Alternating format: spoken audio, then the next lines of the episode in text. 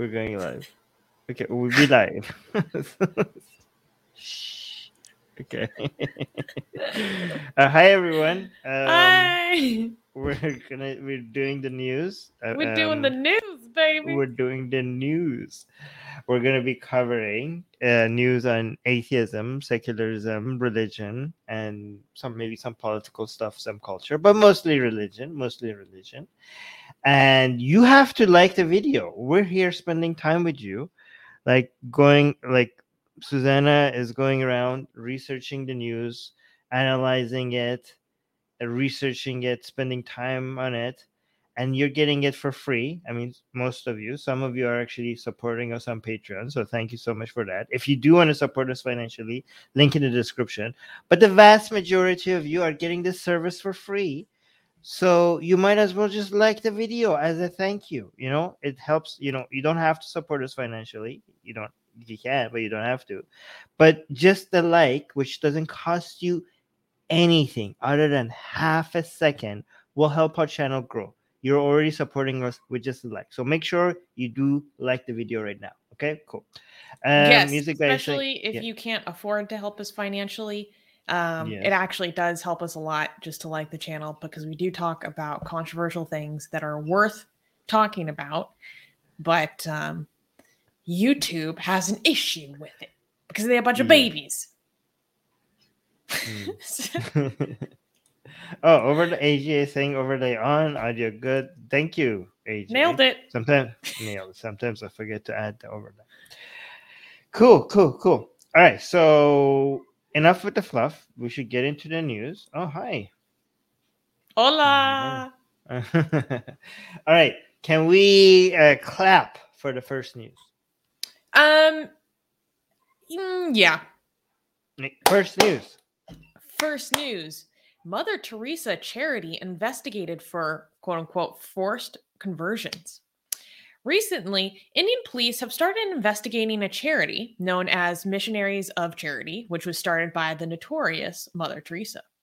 According to the authorities in the western state of Gujarat, uh, Va- Vadodara city, the police are inquiring whether the Missionaries of Charity forced the girls in its shelter home to wear crucifix necklaces and read the Bible. Uh, Mayank Trivedi, a Vadodara district school officer, social officer, stated that his complaint to the police was based on a report by child welfare authorities and other district officials.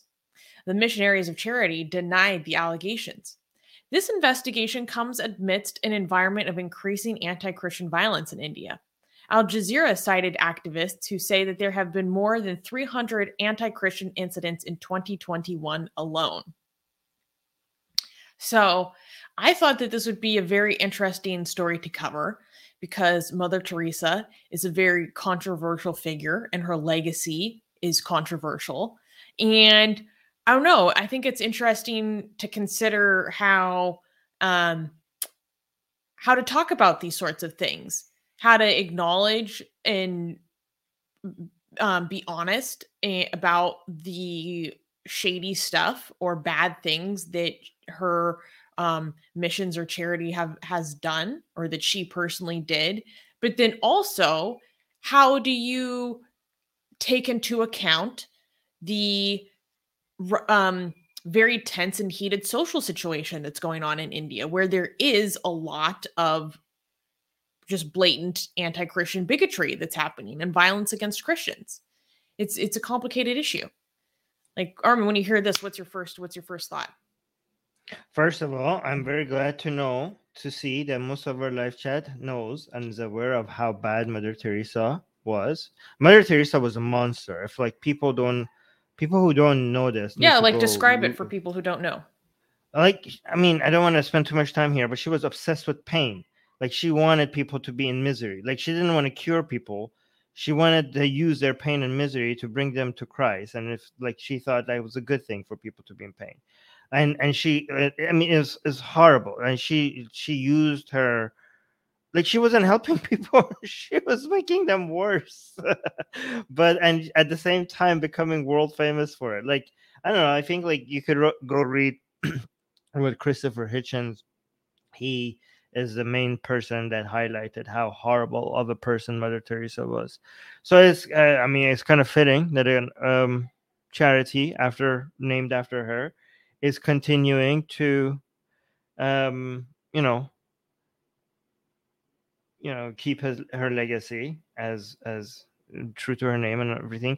However, yeah, I'm a, this is an issue. Like, how do you bring attention to this while not contributing to anti-Christian discrimination in India? Like, how do you do that? Like, are we being irresponsible by highlighting this with the given the attention to the situation in India? Like, I mean, this is true. This is the news, and then at the same time, like I mean, people have this collectivist mindset, and they want to punish people who, who just happen to be Christian, uh, even though they're they're not be associated with this at all. I guess the way to be responsible about reporting this is to just be like, "Hey, this is happening. This is bad."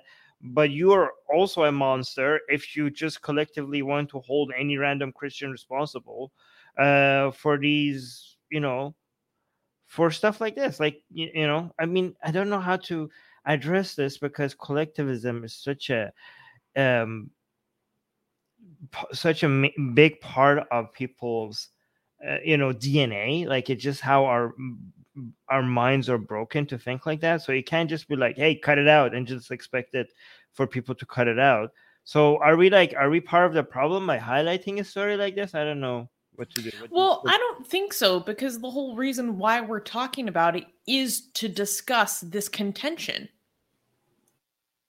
you know like that we can have a nuanced conversation by saying yes this woman and her legacy is painful and bad. And so we're inclined to be skeptical towards organizations that she founded right? But we can also say hey given the environment this might not be entirely warranted right? Like the based on the reports that I was reading, um, it's not clear that there's substantive evidence against this actual organization. You know, mm. um, and okay. so I wanted to talk about it so that we could have an honest conversation about this legacy and the influence of Christianity uh, that she brought specifically, but then also be like, well, I'm not too sure about this actual accusation. But even if this accusation is completely true, I'm just it, it still doesn't like, you know, it still shouldn't like we shouldn't. Uh, I, we're not, we shouldn't be suggesting that the anti-Christian hatred would be justified, even if this is true. Do you know what I mean? Did no? Did what I said sound like N- that? No, no, no. Oh, okay. I mean, Good. yeah, I mean, maybe, I mean, maybe if you're not I don't know. Maybe it could uh, to some people, to idiots.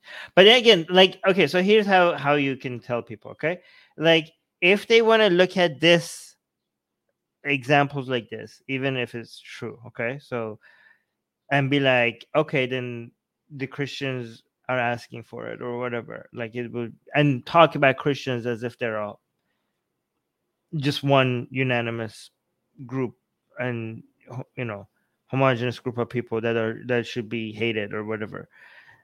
You can tell like the way you could tell them that this uh, that's unfair is by reminding them that they have people in their group that do things that are that they condemn right? Like many hindus and even hindutva would be like okay well that person was like a the, like you you see some act- actually a lot of time they justify it. But i'm hoping most of the time they don't justify um a lot of the worst things they do. Like for example i don't know like cow vigilantes when they go and attack muslims for slaughtering cows or whatever or selling cows or whatever right there are a lot of Hindutva who come and say, like, well, that's not okay, I guess. Like, maybe we shouldn't be going that far, right? And that doesn't say, like, it's just because some people do it that you can't be like, all of Hindutva is like this, right?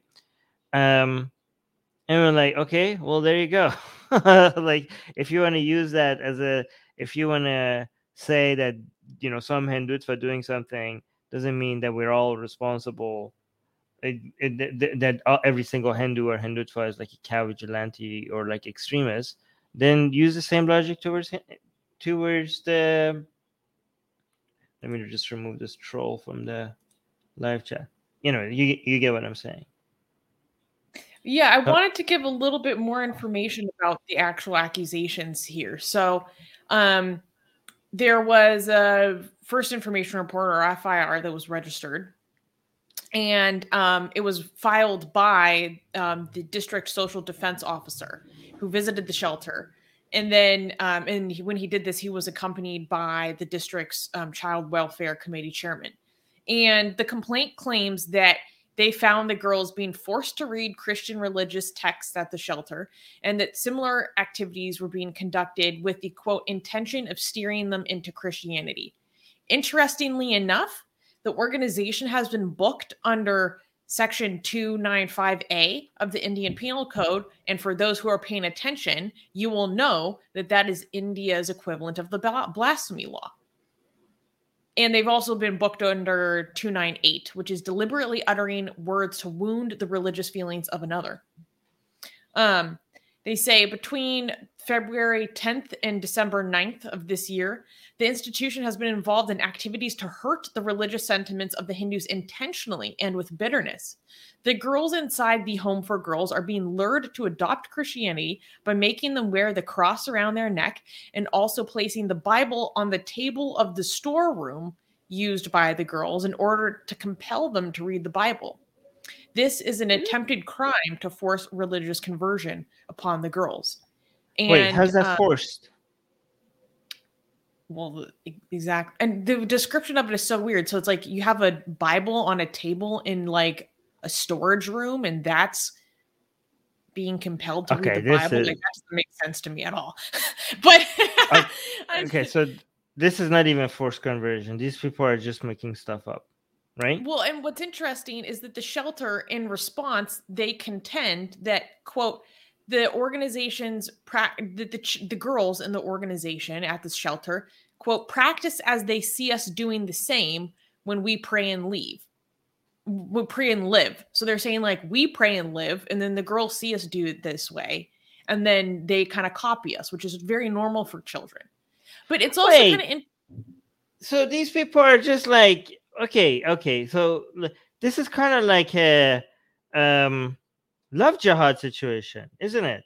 Like people are making actively making decisions to be like, this is just my choice. They're like, no, you have no agency. You've been brainwashed and forced into marrying this Muslim. Uh, and now, like, this is like maybe we have some examples of forced conversion, but I'm, I'm assuming is that they exaggerated, and now everybody just like being influenced by any Christian messaging. All of a sudden, I mean, technically, children See, that's where it gets that's where it gets tricky. Yeah. I mean, but these people don't think I, I mean okay. What do you I mean, mean these, people... people? No, okay, no, no. I'm I'm talking about religious people. Religious people are not like making our arguments that oh, children should never be exposed to religion at all. Like it's not like they're coming from that perspective, looking at it from that perspective, right? Um, like they're not coming from this enlightenment position enlightened position that oh yeah kids it's brainwashing to expose to to sell re- religion to kids at, overall you know? Given that they don't have that i don't think they have that perspective i think like they're exaggerating how forced this the nature of this is. Like i mean are they gonna assume that you know muslims and christians are being forced into hinduism with all this Hindu symbolism all over India? Like, is that forced conversion as well? Like, no, you can't have. They would just say that that's part of their civilizational identity. Well, I mean, that's part of also what Christianity and Islam is part of their civilizational identity as well. I mean, I don't know. It just just makes no sense. Well, look at some here. Well, there was one thing I wanted to say. You know, this is really interesting for me to consider because I was someone who was raised in Catholic schools my entire life. I have friends who went to Catholic school in India. And when you go to Catholic school, in my experience, you are exposed to Christian and Catholic texts. It's part of your curriculum. It's part of your rubric of what you have to learn. So in America, that's what's understood when you are embarking on going to a private school to get like if you go to a private religious school, this is just part of the package, right? Like we wouldn't conceptualize that as a forced conversion.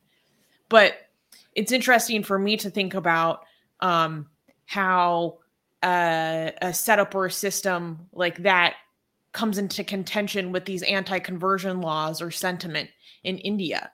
Like um and I would it's very clear if you know anything about Catholicism or specifically the Jesuit tradition that they explicitly say that bringing education to people is essentially one of their tools to bring people to Christ. Now, usually they couch it by saying that it's through teaching people they'll help them you know have a better quality of life but as you being their teacher you will also you're supposed to be imbuing in embodying characteristics of Christ and embodying his message in the way that you carry yourself. And that this will inspire people to be curious and to embark upon you know gaining the salvation through Christ. So I also can't lie and pretend like that's not um a, a dynamic of what's going on here. Does that make sense? Yeah, but I think the best, like as uh, Fady, Fady is mentioning in live chat, the name for that is indoctrination, not forced conversion. I think yes. So here, yes. So we as atheists do have a problem with kids being exposed to religion, but I was like, forced conversion is not the right terminology here. So but what's in yeah that's what we call it it's indoctrination because just because like you see bibles and you're exposed to religious material you can't just call that forced conversion That is what is. that's why we have an issue with it there's nothing forced here right so i think that's the best okay let's read some live chat comments that i start um, yeah rarity is saying i understand the caution armin i think by pointing out the hesitation to instantly condemn this with no context goes a long way in showing you are not for the anti-Christian hatred and violence. Um, for not for the anti-Christian hatred for violence. Yeah, but no, no, no. I don't agree with this because you, this suggests that if I was condemning it, then I would be for anti-Christian hatred and violence, right? So there's two different things. First of all, we're skeptical about this being um, a, thing, a forced conversion or not, right? But then the second part is even if it was a case of forced conversion, that would still not justify any anti-Christian yes. hatred or violence, right? Like, yeah, like let's there's two levels here. Okay, so there's that. Um, there, here's another one. Um, liberal Bengali Hindu is saying anti-Christian sentiment in India is not so extreme as anti-Muslim sentiments. What's the use of doing this? Okay, if you mean doing this in terms of us covering this story, well, one the anti-Muslim sentiment is so extreme in India that like anything else pales in comparison. That doesn't mean it's not worth addressing. Too, um, there is a um, it's well documented that the cases of anti-Christian violence in India is increasing, and it's increasing particularly within the past few years. So yes, it's worth talking about. Yeah, I mean, this is a but what aboutism? Like do, do things have to be the worst pot thing case uh, for us to like does it have to be like if you want to talk like i don't understand this like if we want to talk about the on, the worst thing that then we, we can't do li- live streams about anything. We should just all talk about climate change and the possibility of AI taking over, and there's nothing else. Oh, jeez. oh, man. nothing else worth talking about. Pack up and go home, guys. It's over. like every live stream everywhere on the planet should be either about climate change or AI taking over. That's that's that. That's man. All, that's I thought this show was already depressing enough. all right, let's go to this one. Um, Fady is saying how conversions are forced to Christianity. I mean, unlike Islam, new Christian converts can simply revert the moment they are out the door. Yeah, there's nothing uh, forced here. I mean, Yeah. it's un, it's it's it's indoctrination. That's what it is. Okay, it's nothing. Nobody's being forced. Okay, there's no penalties for you not becoming based on our understanding, no one's being yeah, forced. based on yeah, no. It's, And Hindutva Susanna is saying, Why do Christians want us to convert in the first place? It's a demographic engineering for political gains. Okay. So, um, wow. okay. The So you don't understand how. Christianity works. Um, Hmm. Hindutva Susanna, I would like to explain to you that Christians feel compelled to convert people to Christianity because they believe that through accepting Jesus Christ, they will that that person will achieve salvation and be saved from hell.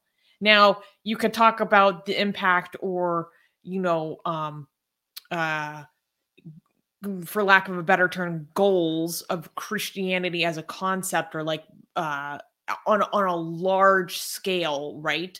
But as individuals, Christians who who are like they most of the time they just genuinely believe that they want what's best for other people and they think that this is what's best for other people. Now we obviously disagree.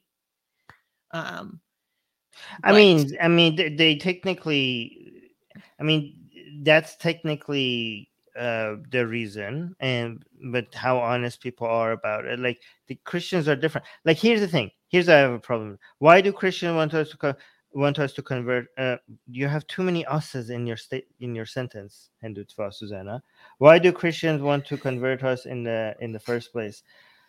Christians are not one group. Like they're not they Mhm. all the same depends on the Christian, okay?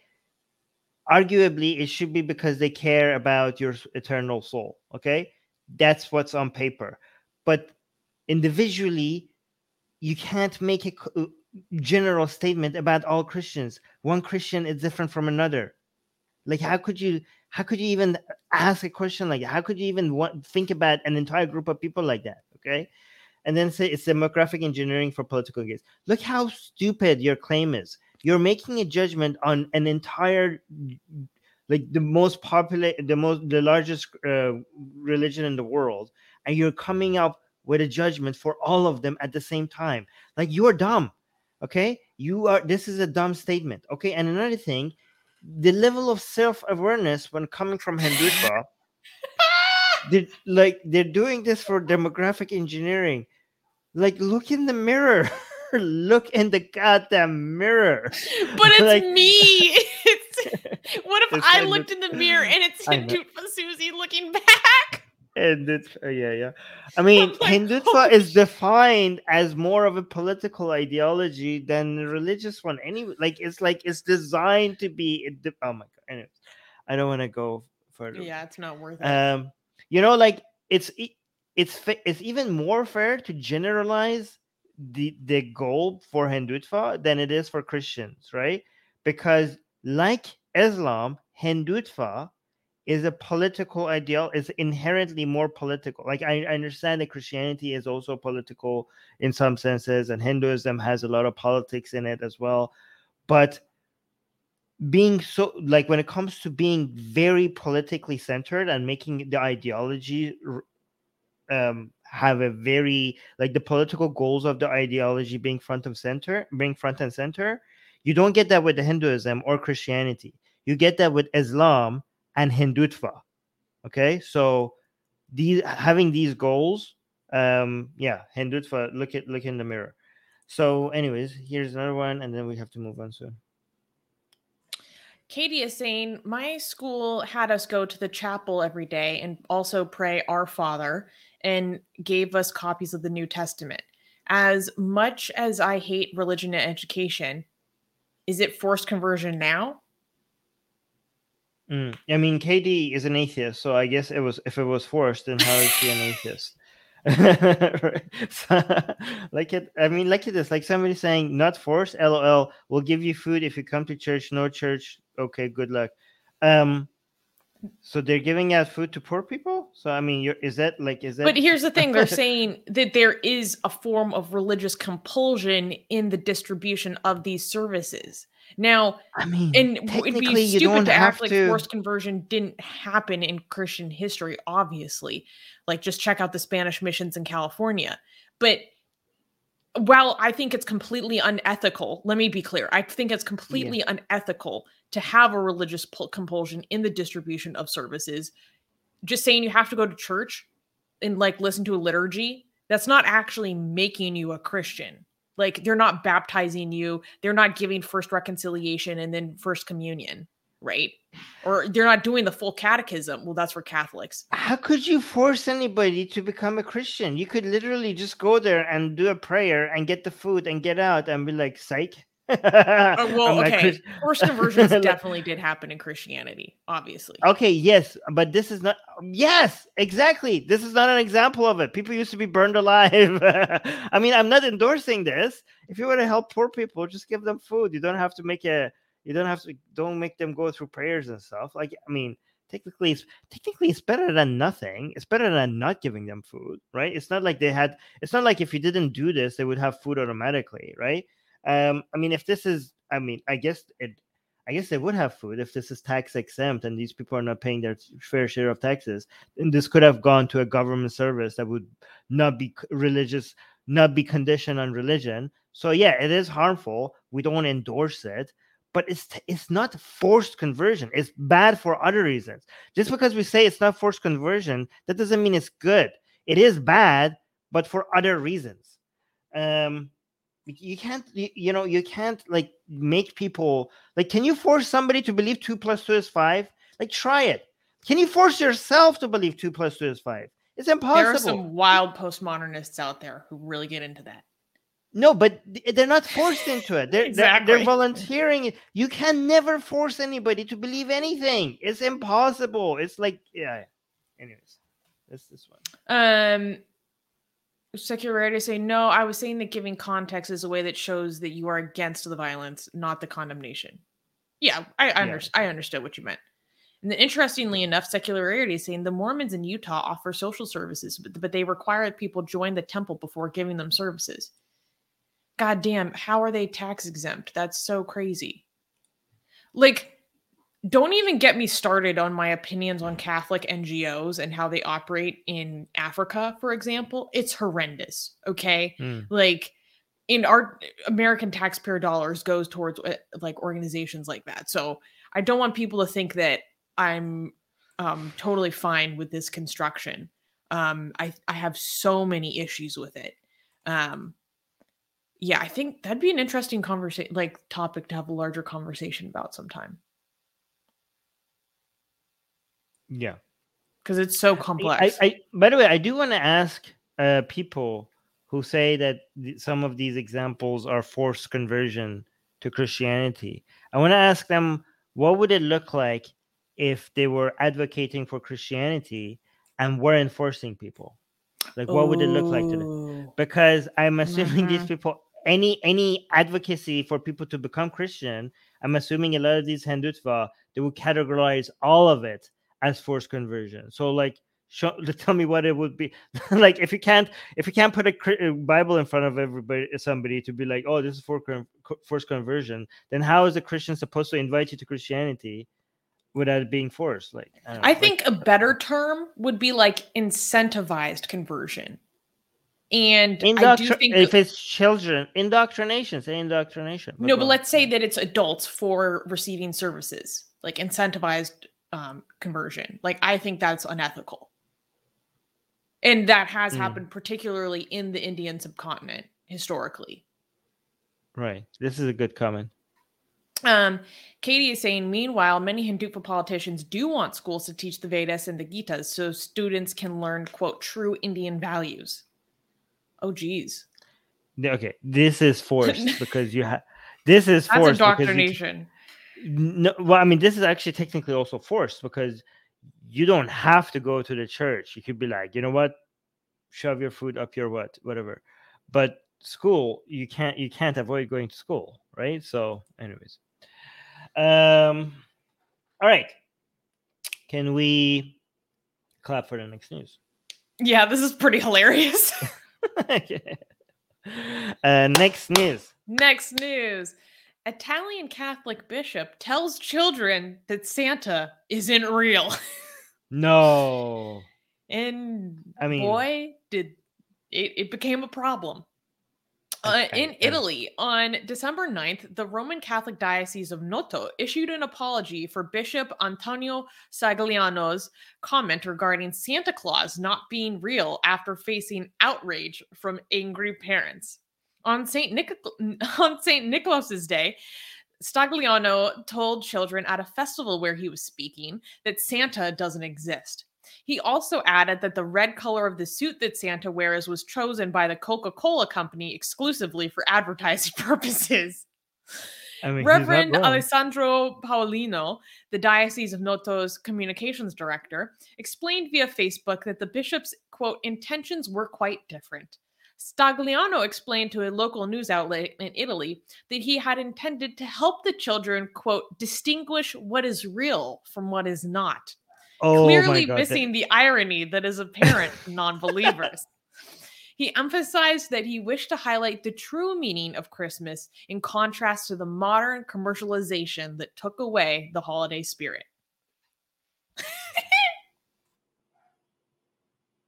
I I mean, the irony is so so obvious that I don't even know if we need to point it out. Like, yeah, I can see the the live chat is already pointing it out. Like, it's such an low hanging fruit. I don't even know. Like, oh my god. Like, are you, are you? Do you need? Do you need evidence? Do you need evidence? Is it is the lack of evidence something that you have an issue with? Um. By the way, I. What do you think? By the way, do you think like? I, I mean, as if I was do I think Santa's real? no, I think. do you think parents Yes. should tell? like, yeah, I, if I was a parent, I would be telling my kids that um, right away that Santa is not real, but this, is- but it's fun to play pretend, right? Like we're playing pretend. Yeah, let's pretend Santa is real. Like I would do that to him, right? But I don't know. Do you think like that's what I would do?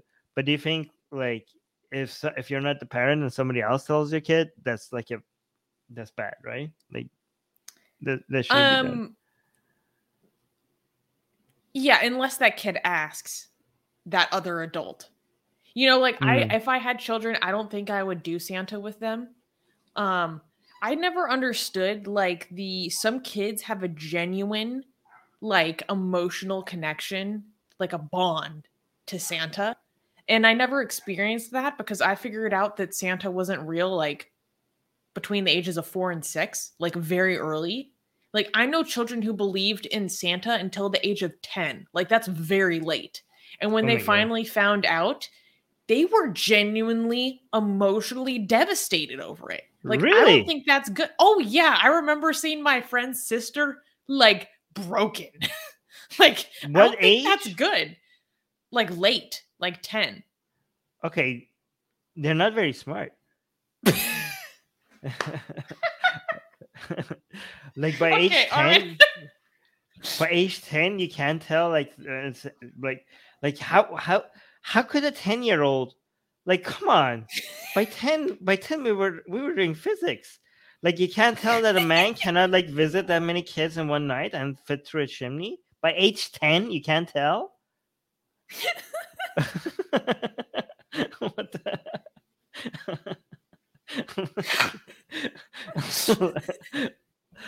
like uh, It's like you've ever seen damn Armin tis, twist the knife, why don't you? like I would be like ashamed if that was my Oh kid. my god. I don't know. Like, well, and this is part of the problem. Like, some families really go to great lengths to like maintain this tradition or this lie. um, and I don't I don't think it's good. So it was interesting. I think Apostate Prophet had an interesting post or like thread where he talked about how he told his kids who are like quite young that Santa isn't real. Because he's like, I, I just like didn't have the heart. Like, why would I lie to them? Or something like that. But it's interesting for like atheists or skeptics to talk about that issue. Um, but what I also thought was funny was how angry the parents were. Like that this Mm. bishop did this, like they lost their shit. There was an international outrage. like, how dare you, sir?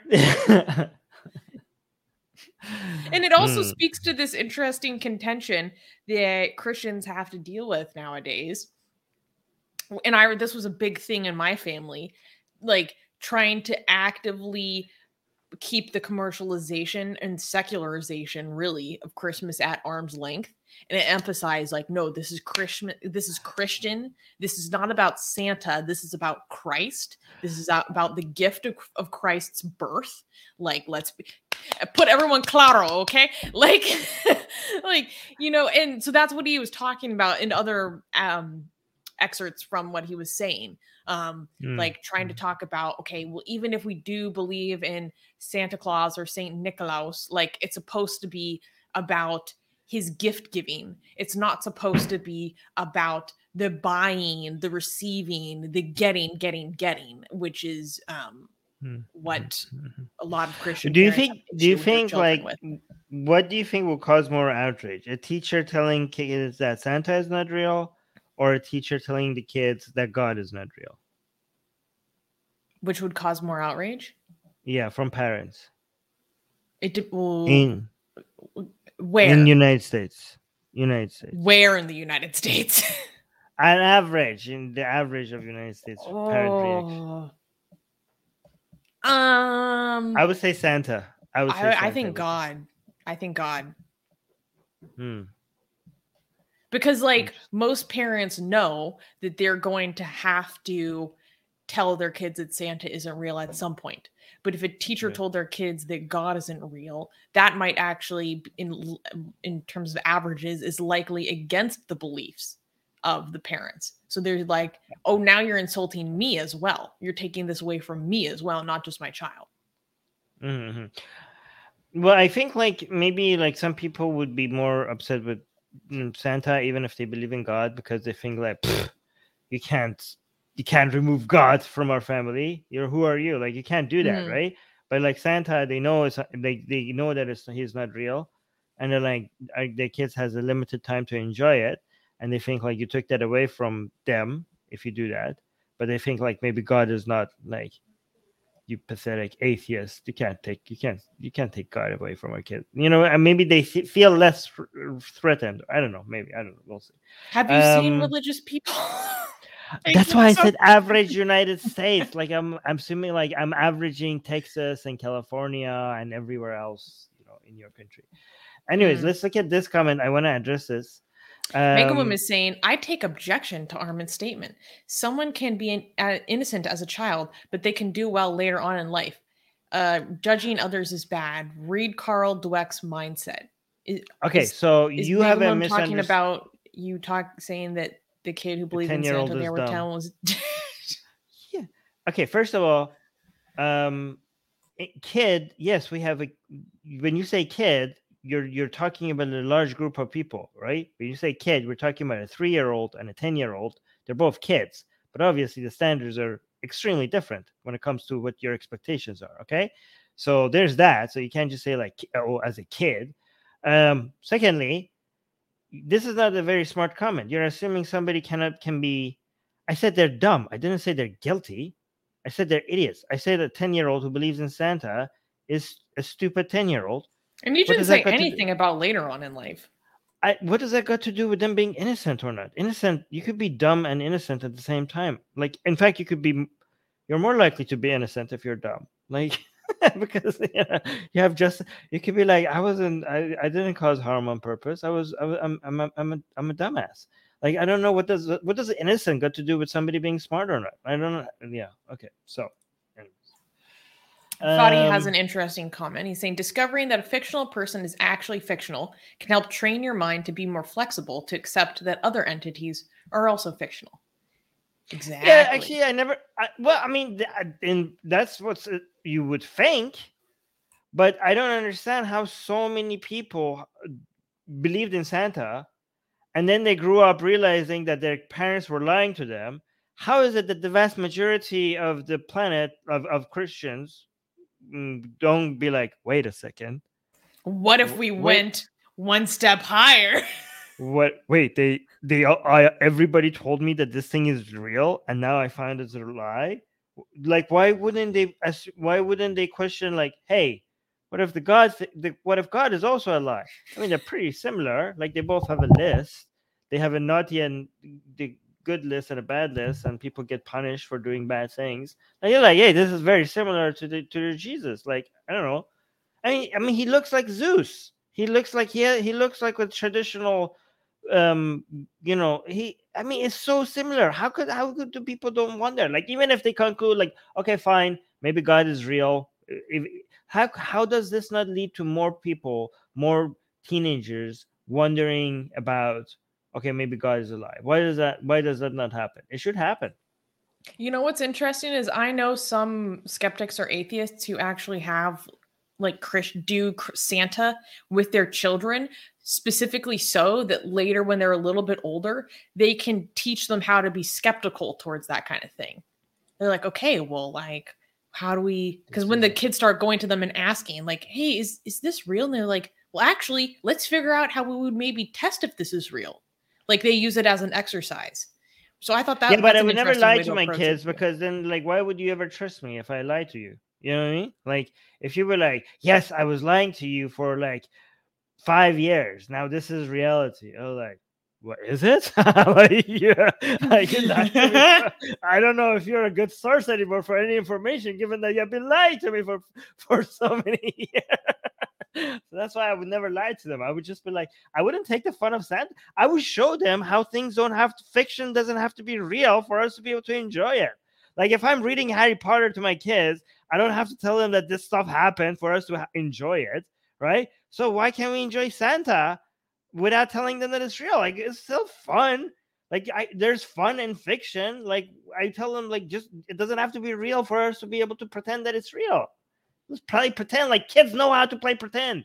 Kids, you know, kids not all kids are dumb okay so when uh, many kids when they acting like i'm a tiger now like as a four year old is smart enough to know when when she's playing like a ti- on a unicorn she's not literally a unicorn she understands the difference that you could enjoy things by pretending so given that they can understand that when they're playing pretend then why can't you do that with other things why can't you do that with santa anyways um okay i didn't expect me myself to get so worked up over this but Yeah, have right. I'm like, okay.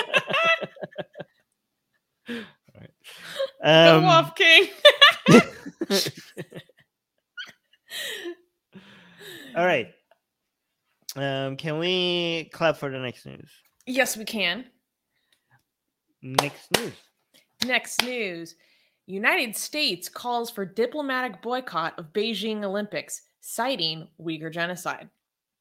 On December 6th, Jen Psaki, the White House press secretary, announced that the United States government had imposed a diplomatic boycott of the Beijing 2022 Olympics. As a result, the Biden administration will not send any diplomatic or official representation to the Beijing 2020 Winter Olympics and or the Paralympic Games.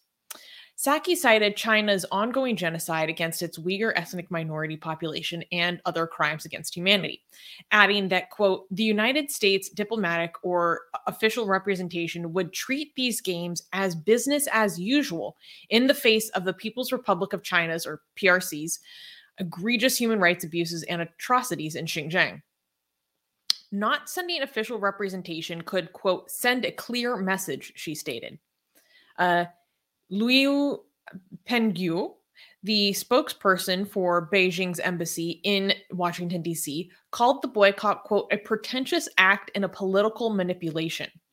Although no diplomatic or official representation will be sent, United States athletes can still travel and compete in the Winter Olympics. After the announcement from the United States, Australia, the United Kingdom, Canada, Lithuania, and Kosovo have also joined the diplomatic boycott, again citing human rights concerns. so you know the obvious reaction to this right Right, like Chinese diplomats acting like babies. So no, no. be- Okay, well, you it, it- let me before I. t-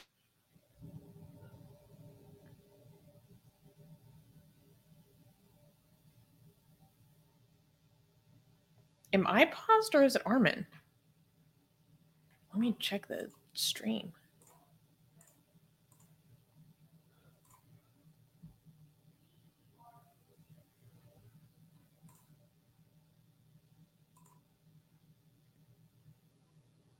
Oh no, it's him. Shoot. Oh no, maybe his internet went out. Okay.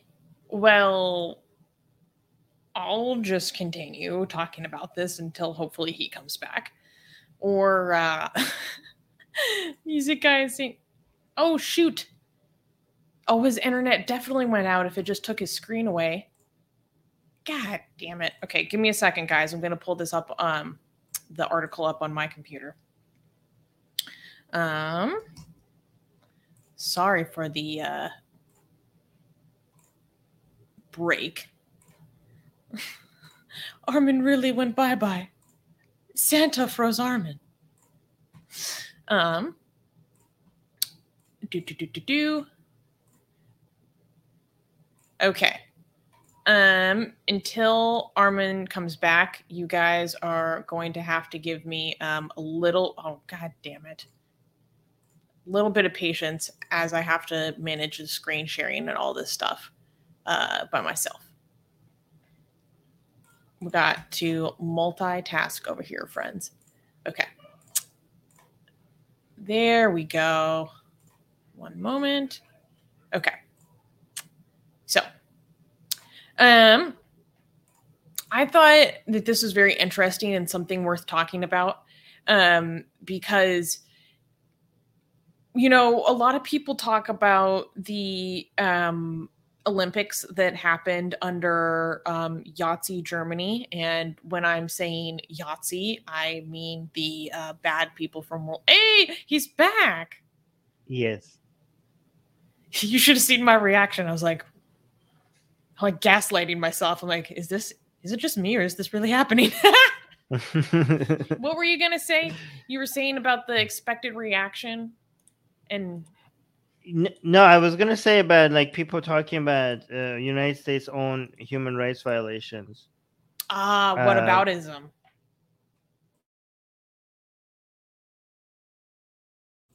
Oh, shut the front door. He's frozen again. Okay, I'm just gonna bring my screen back, and I'm gonna talk. so, okay, I'm going to. uh uh, take a gander at or take a guess of what I reckon Armin was about to say. So I'm guessing that he was going to bring up how, in the face of the United States doing a diplomatic boycott over China because of um, uh, genocide, people uh, might feel like they would want to bring up how the United States participated in um, or the construction of the United States, uh, you know, came at the cost of genocide of its native people or uh, maybe other atrocities in foreign nations or foreign wars.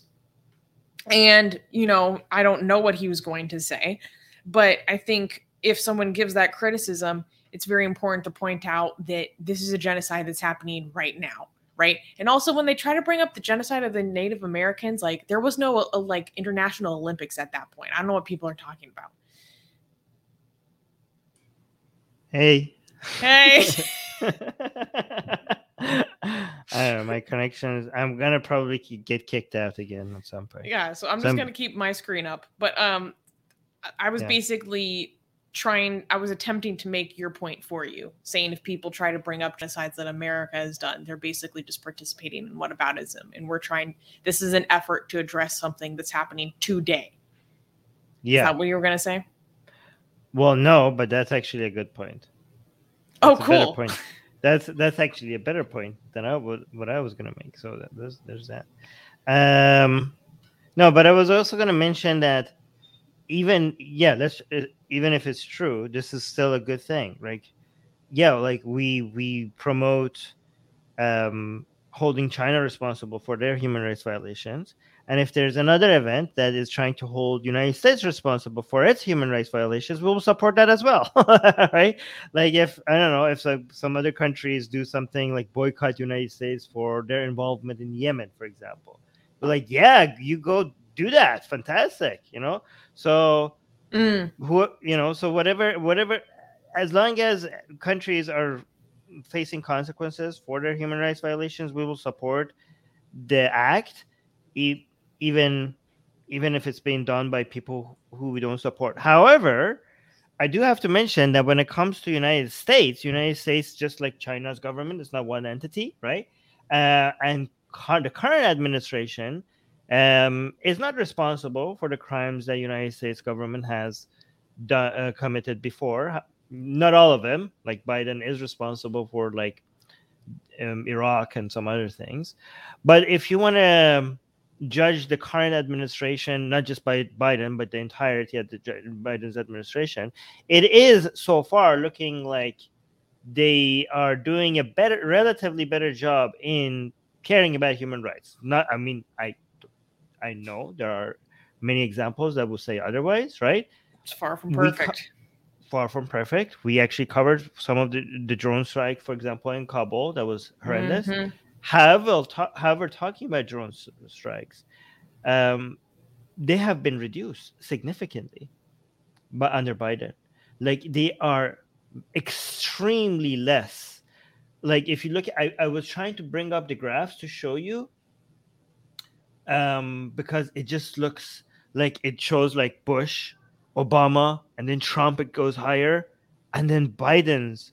It just goes like it's invisible like they like they have silently been removing strikes airstrikes, right um which is amazing like that's something that they should be congratulated for a lot of the like they pulled out of afghanistan people said they won't and they did the yemen situation they behind the scenes they have actually pushed they have made a lot of um they have moved forward a lot faster than a lot of people anticipated in not supporting Saudi Arabia in the war in Yemen. Like not as fast as we w- would like them, yeah, but fast, but much faster than a lot of people. Like the pressure is there. Again, it's not perfect at all. It's it's actually still very horrible, but relative to almost every president, the the last four presidents before him, Biden is seems to make care about human rights more than again, rel- when I say relative, this the bar is very low, but still, it's it's still progress, and things can change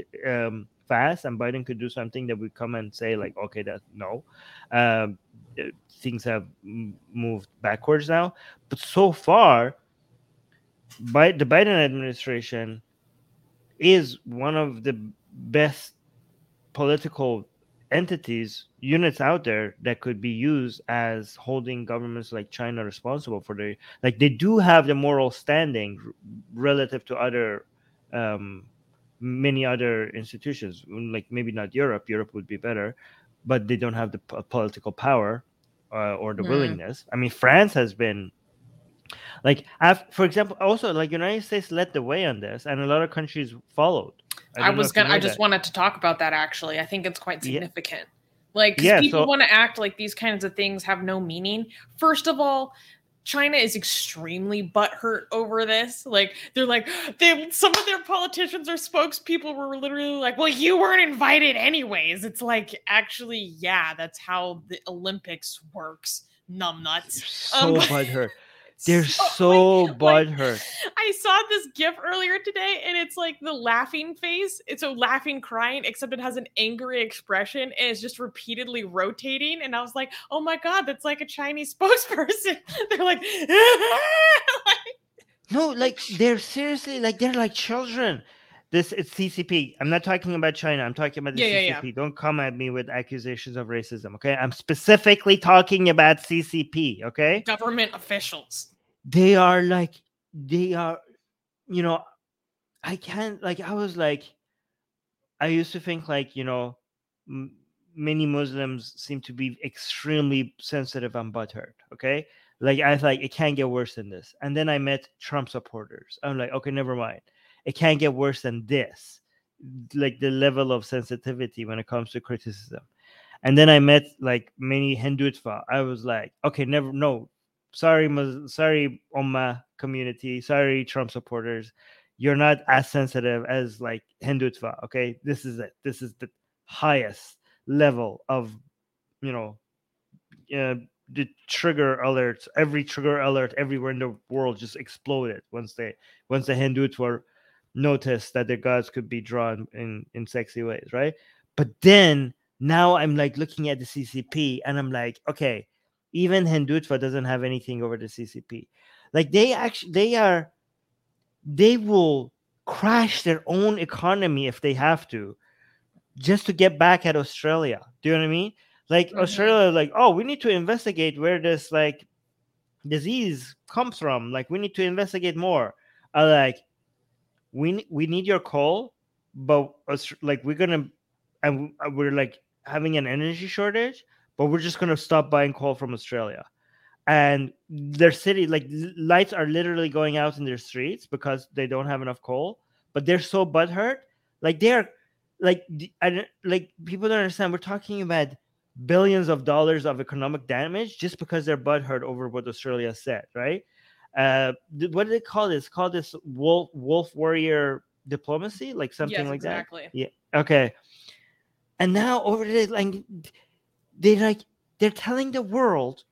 So the United States said like we're not gonna go, and Germany and some other countries were like, okay, we're not gonna go either because of United States. So good job in United States leading the way when it comes to making human rights an issue again, I'm not saying every United States does everything right, but when they do something right, we have to congratulate that. We have to see that. You can't just do a stick. You have to do the carrot as well when it comes to the politicians, right? You can't just be like always like bad politician, bad politician. You also have to be like, oh, good politician, good job, politician. You did a good thing. Here's the carrot. Okay, here's the treat. Um, right? So you have to recognize that. But now the CCP is responding with like, we weren't going to invite you anyways. Like, are you? Do you think we're idiots? Do you think the entire world is like stupid? You were like you you were not going to invite the pol- like it's the Olympics. When have you not in like when have you not had the politicians from other countries? Like, of course you were going to invite them. Like what?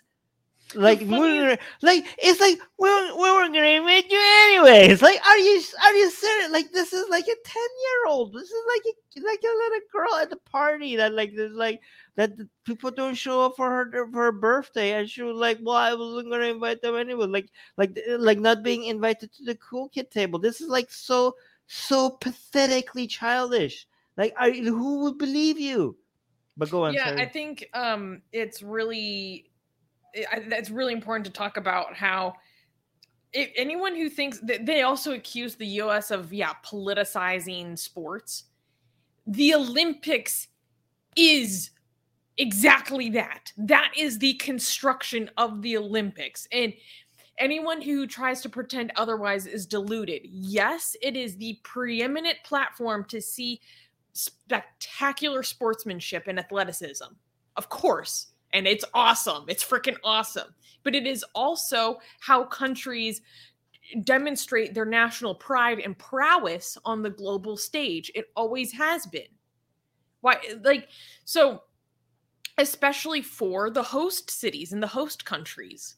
Um and so acting like this hasn't always been about politics is just ridiculous and um so out of touch and ahistoric. Um, and I think it's also interesting to see how the United States really led the way on this. And as of like, it was a few days ago that, um, like last week, it, all these other countries joined the diplomatic boycott. I think might maybe even more have joined since then, like Australia, the UK, Canada, Lithuania, and Kosovo. And mm. so people who act like this has no um, this is like just symbolic this doesn't do anything. Well um, then why did as soon as the united states did all these other countries followed?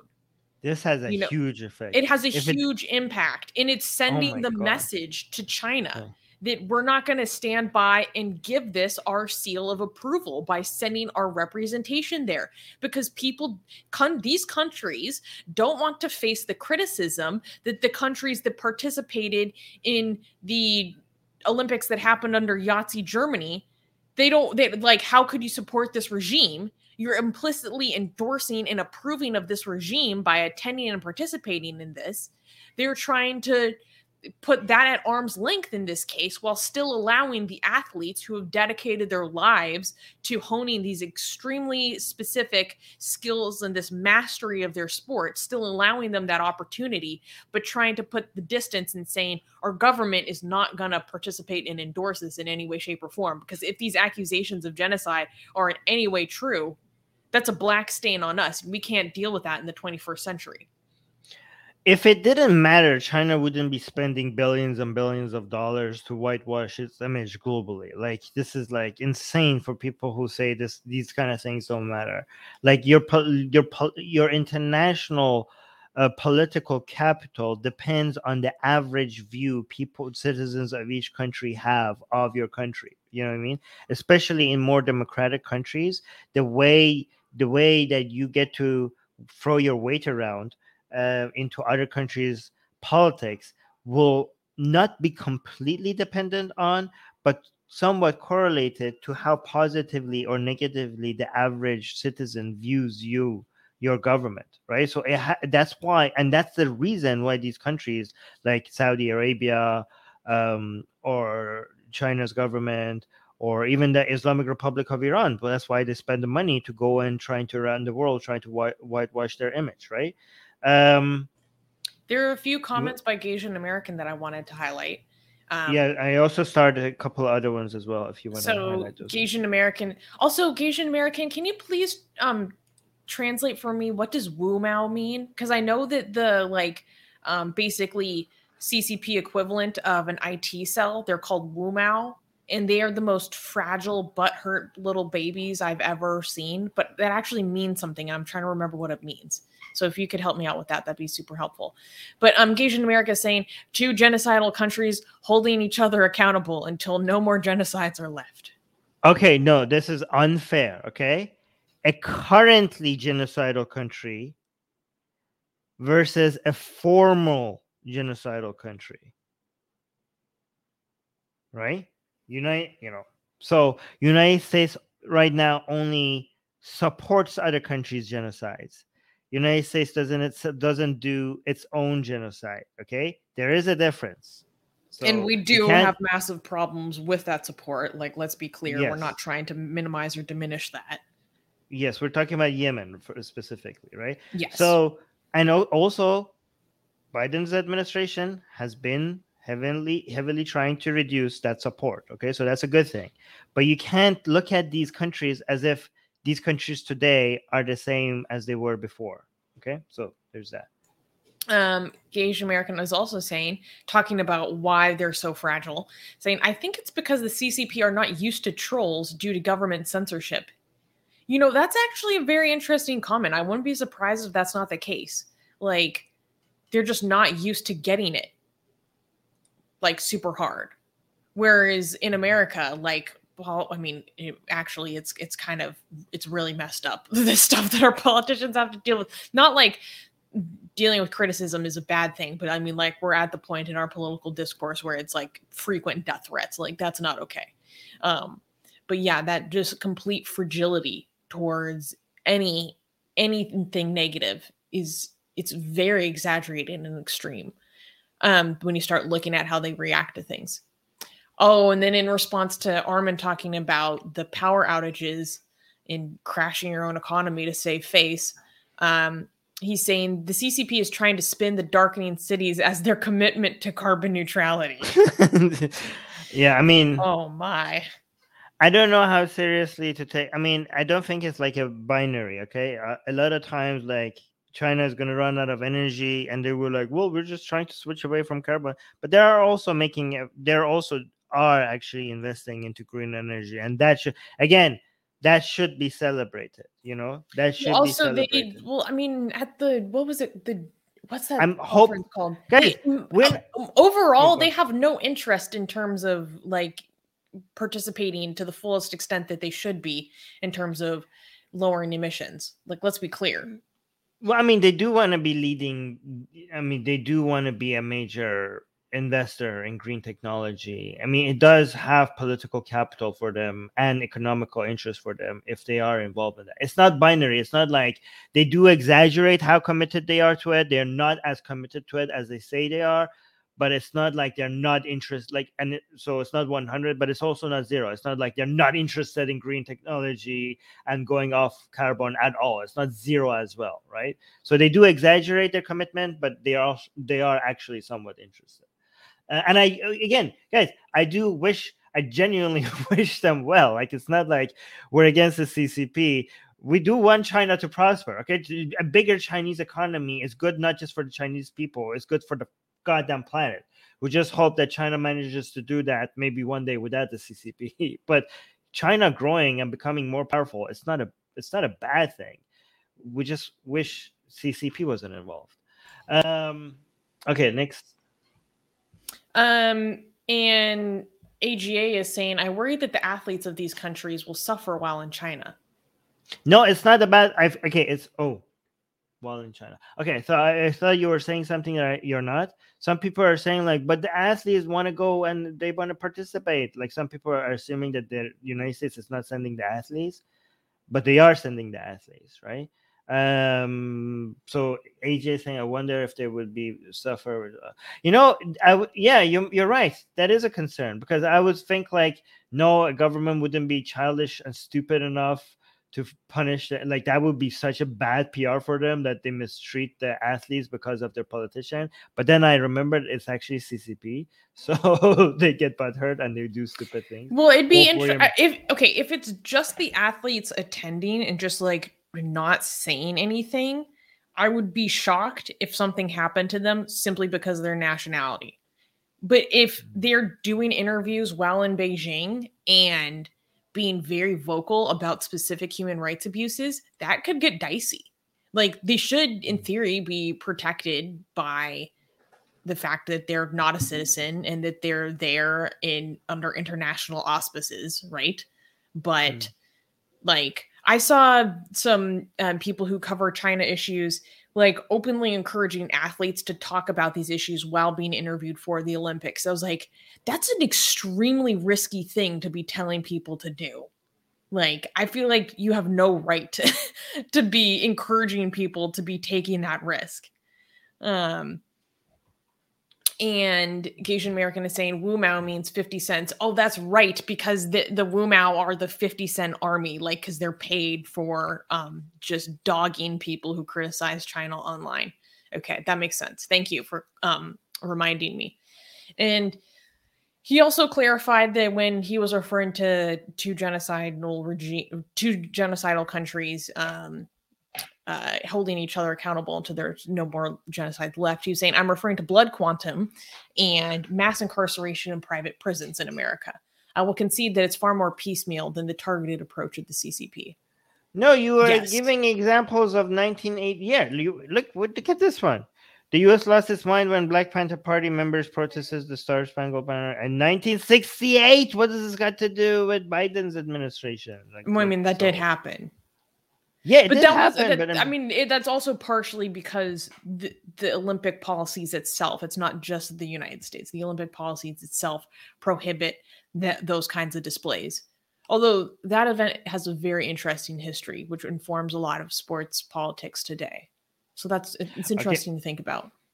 Liberal Bengali Hindu. That's a very interesting point, but we're not going to highlight it for obvious reasons. okay. Wait, now I have to like see it. what this is. Yeah. Oh, geez. Uh, okay. okay. Uh, um, yeah. Okay. Good. We got this one, and all right. Cool. We got this. Um, let me just go here and then unhighlight the comment while I get mm-hmm. the next story. Thank you for picking up where I got disconnected. Oh, uh, yes. I gotta carry it. All right. Let me see. What's the next news? Can we clap for the next news? Oh, yes. this is funny. Oh my god, this this is funny. So pathetic. All right. Uh next news. Next news. Pope Francis speaks out against war on Christmas. Pope Francis, in an interview given on a recent flight from Greece, called a leaked internal document from the European Commission that advised staffers on the use of inclusive language, quote, anachronistic.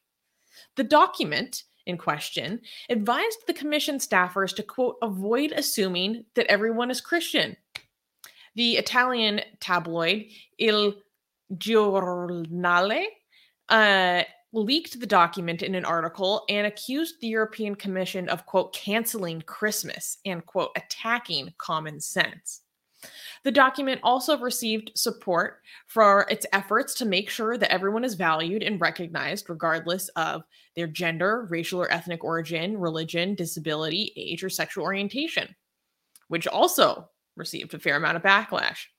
According to the Pope, this document is a quote, watered down approach to Christianity, adding that throughout history, many, many dictatorships have tried to do it.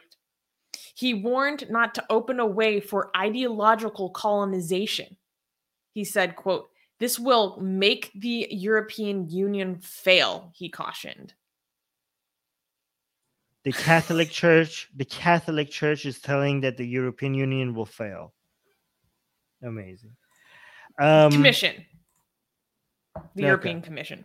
Commission.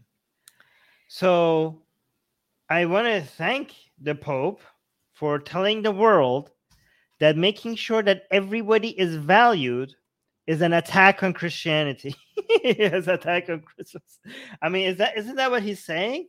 Like the leaked document, they're saying like, hey, do not assume everyone's religion and make sure that everybody feels included and valued no matter who they are. Make some make sure that people are feel appreciated and part of society whether whatever the religion or ethnicity or sexual orientation or gender identity is make them feel valued. That is an attack on christianity. That is i agree with the pope. I agree with the pope that making sure people are valued is an attack on Christianity. Yeah, completely endorse this message. It's it's so funny to me because um so this is a document that the European Commission issued to its own staff, right? So this is an intern or it, or I think it was maybe a draft or something that was maybe going to be proposed, right? But this was supposed to be for its own employees. This isn't like for the people of Europe, right? This is for their inter their own organization. And so it um, suggested that members of the commission avoid using the word Christmas. Instead, they should favor holidays. It also advised against using names that are typically from one religion, substituting Maria and John with Malika and Julio when referring to a hypothetical couple. Um, and then it also provided guidelines on how to address gender and sexual orientation, drawing criticisms from everyone from Vatican represent- representatives, far right politicians, and then also the Pope. and how then how, the, the European wait, Commission wait, even they apologized wait. and retracted this document. No. Yeah, they're no. like it's a work in progress, and then they're they're going to publish an updated version.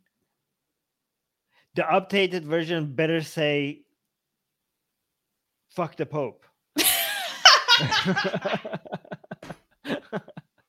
like, Merry Christmas.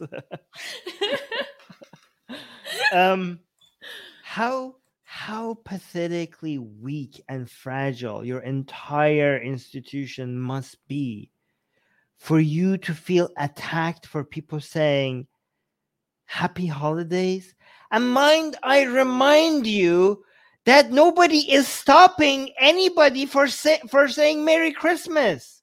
No, you can say Merry Christmas. You feel attacked because some people are saying Happy Holidays instead of Merry Christmas, while you still get to say Merry Christmas. Like, how are you being at? How? Why are you so weak? Why are you so pathetic? I mean, this is good. Actually, actually, this is good. These, these people used to burn us alive, and now they feel attacked because we're saying happy holidays. This is progress. This is I progress. This is... oh my god. No, okay. Good. I thought it was funny because so um I I am uh, work with my team to do the titles for these articles, and so technically the Pope didn't talk about what in America is called the War on Christmas, but I felt like this is basically like the European equivalent of having that conversation because it's just like the war on Christmas is about the use of inclusive language. Like in America, it's always been that way. Like having Starbucks put happy holidays on their cups instead of having it be all about Christmas specifically is suddenly like an attack on Christians. Um, and so I thought it was really funny to kind of see this happen in a different context. And now the Pope is even talking about it. And the level of self awareness to call the level of self awareness to call this ideological ideological colonization is hilarious to me. It's like you're you're Oh my god, you're, you're right. telling me about ideological colonization? And there were all these other spokespeople from the Vatican talking about how this is denying the true Christian roots of Europe and all this stuff. Like, the fact that the word the word colonization is coming out of the mouths of pope like again the level of self-awareness like are you like do you know who you are do you know what you represent do you know what your institution is responsible for? Like, are you serious? Like, how could you? Like, if I was the Pope, I would never use those words unless I was apologizing for something. like, what the hell are you? Are you like? How could you not see this is going to be a back backlash? You're going to complain about people colonizing you for saying happy holidays where you literally you are the you led the way in main main countries colonizing you are responsible for the worst acts of colonization your institution that you endorse. Again this would be different. Like people like army well they're not the same people. Well if they had condemned it if they were like oh we're not we're different now you say every goddamn pope is infallible. That's your doctrine. So you are endorsing the other things that the other popes have done so even if they were other people, you haven't apologized for it. You, your institution is responsible, the, the most responsible institution in the whole world for for colonizing by people by killing them. And now you're telling people that we're being colonized for saying happy. Like I can't believe, I can't believe the level of hypocrisy. Like you can't. It's impossible. It should be physically impossible. This breaks the laws of math and physics in the universe for somebody to be able to this this hypocritical and this like this is like like we need scientists. We need modern physics to come and figure out how this is possible. Oh, and also oh another thing God. another thing another thing. I want to like tell you know am i you know am i going to tell I'm going to use this opportunity to tell every single atheist that said this pope is different, this pope is good, you know, we're modernizing, the reform is coming. Like every single one of you, like I told you so. Okay, I told you so. You were you were stupid. You were idiots for you to have any hope in any pope or any religion for that matter. Okay, do not put, do not invest in reforming religions. Okay you have the move move has to always be in removing religion from our lives in eliminating religion from our lives. There's no hope in reforming christianity. There's no hope in reforming islam. There's only hope in getting rid of religion and every single one of them all of them okay? There's no like oh maybe islam first. No every single religion okay? They're all holding us back from progress. And this is another example. This was supposed to be the progressive pope anyways. Damn well you know it's always good to get that in there. Yeah. Hope in the pope yeah. Is that, that is that like a religious uh hop on no that's like a dr seuss uh, novel something. Exactly. Yeah all right read some comments while i get the next news. Atheist, uh, sorry, a Asian American is saying the Chinese are inventing a new god named Santa Guan. Oh, combining Santa Claus with Guan Yu, God of War exams, Brotherhood, and Oath. Oh. Oaths. Whoa. So does okay, the Santa does does Santa Guan does he bring good grades? Does he does he help you ace your tests? Like mm. he hmm. just makes you a like a like a demigod of taking exams? Like is that what Santa Guan brings to you? Interesting having the god of war also be the war of the god of exams is very interesting to me it's fitting it's fitting yeah it's fitting. as somebody as somebody who has experienced war and also exams I can tell you to this day, I have nightmares about exams. I don't have nightmares about war. So I remember Saddam bombing us, but I don't have nightmares about that. yeah, no, I'm okay. I'm. I, this was a joke. I'm not dismissing the experience of war. Okay, okay. Um. Okay, okay. Should oh my god, we- he's saying you only get presents if you get good grades. Are you joking, Oh, or is this actually how Santa Guan works? I need answers. we need to look into this. That's very interesting. Um, oh my god! If there are okay. any videos on that, please send it to me. Yeah. Can we um can we clap for the next news? Um, yes, I think this is a good thing. Next news. Next news lawsuit filed against Facebook for role in a Rohingya Muslim genocide. So this was very interesting to me. On December 6th, a class action lawsuit was filed um, against Facebook, now rebranded as Meta, by Rohingya ethnic cleansing survivors. The cases, first filed in the United States and then in the United Kingdom, alleged Facebook's platform allowed and intensified hate speech against the Rohingya people in Myanmar. The survivors are demanding compensatory damages totaling over 100, 150 billion euros, in addition to punitive damages. James Clayton of the North America Tech Report at BBC said that the lawsuits are particularly interesting because, quote, Facebook isn't denying that it could have done more. An internal investigation conducted by Facebook in 2018 revealed that the company failed to prevent the circulation of hate speech and incitement again of violence against the Rohingya. In September 2021, an American judge ordered Facebook to release archived posts that portrayed Rohingyas as, in quote, subhuman terms, and posts that called for military action. Yet, Facebook resisted releasing these documents. According to Professor Josh Davis at the University of San Francisco School of Law, he says that it's hard to prove that Facebook's conduct harmed individual class members.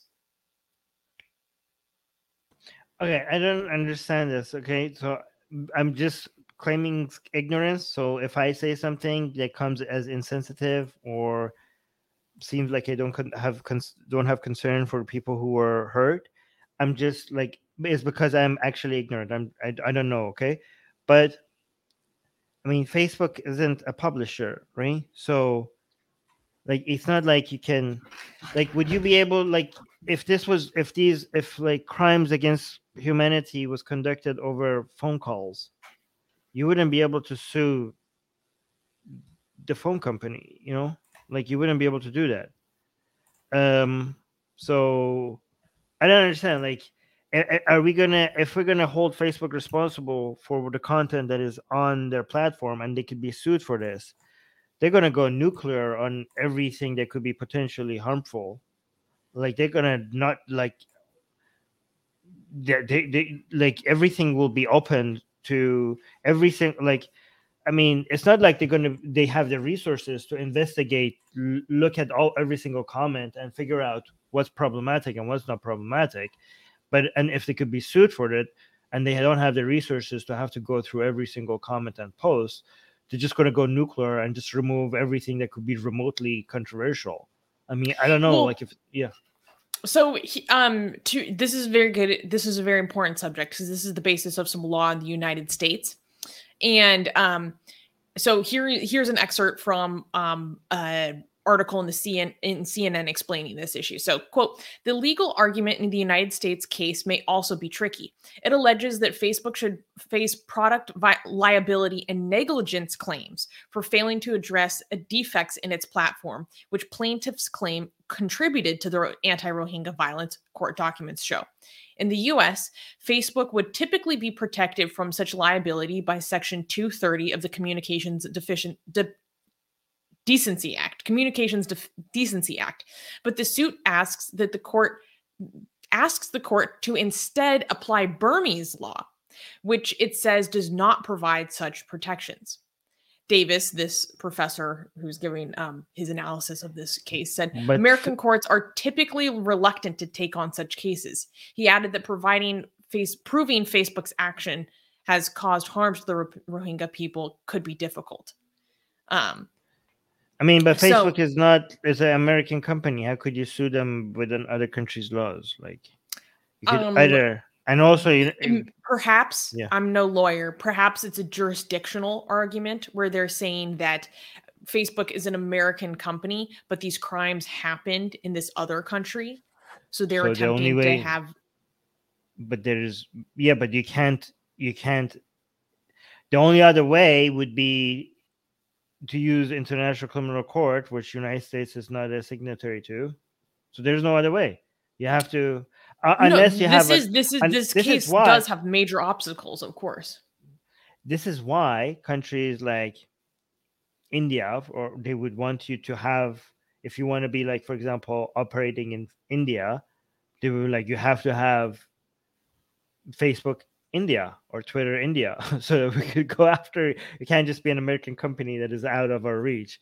You if you want to have you need to have offices here and you need to have stakes here that we could go after if we don't like what you're doing. This is but bigger country get is get to do that.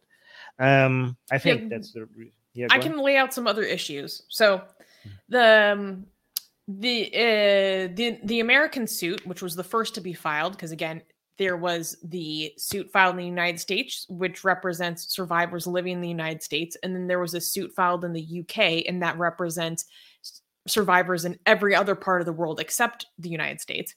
So the US suit would have to clear numerous hurdles just to make it to summary judgment or trial, let alone secure a favorable ruling. For a suit to be certified as a class action by a judge, plaintiffs involved must have must have experienced predominantly common issues.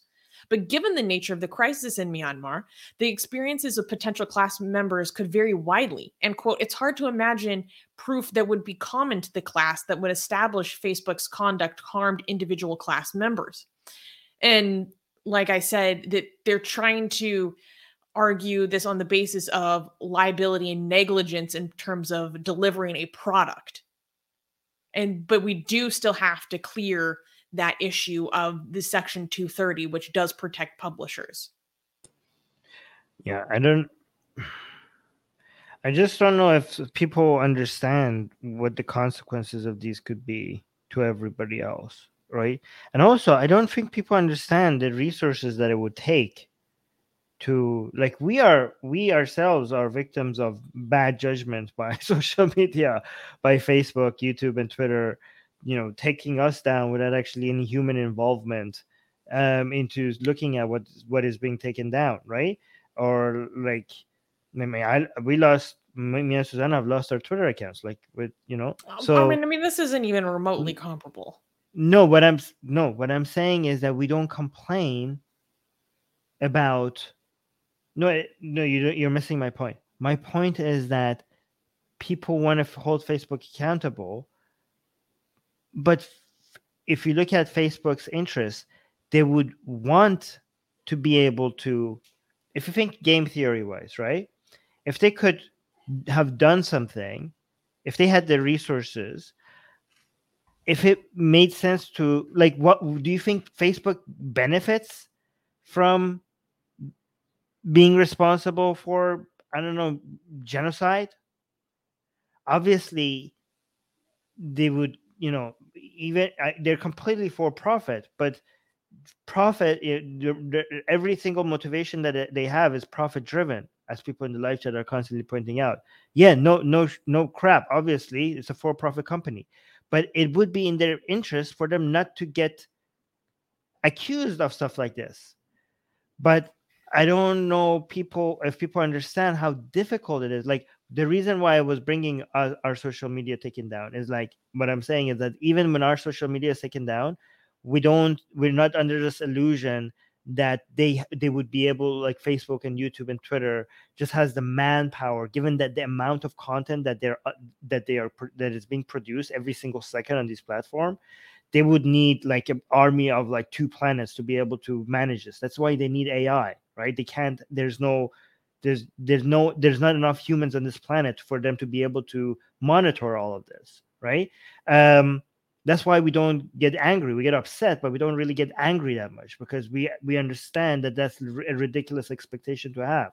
So what i'm just saying is that i don't know if people understand what they're what they're asking for because what they're asking for is might not be something that these platforms could provide. And if if they if you force their hand into uh, by making it suable for for for what other people put on their platform then they will have to do the nuclear option and just ban everything that could potentially be controversial. That's that's all the other but have to not, not what they're asking for. They're asking for damages. No they, okay but no susanna listen listen what to have. If they get damages then Facebook will have to prevent damages like this ha- for happening again.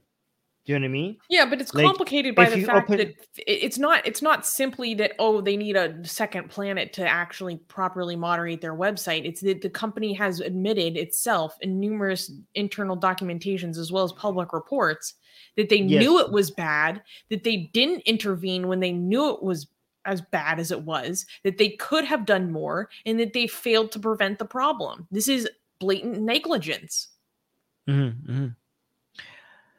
Yeah. So I don't know maybe the details, but I would I'm just asking if they can remove like obviously this is not the outcome that Facebook prefers, right?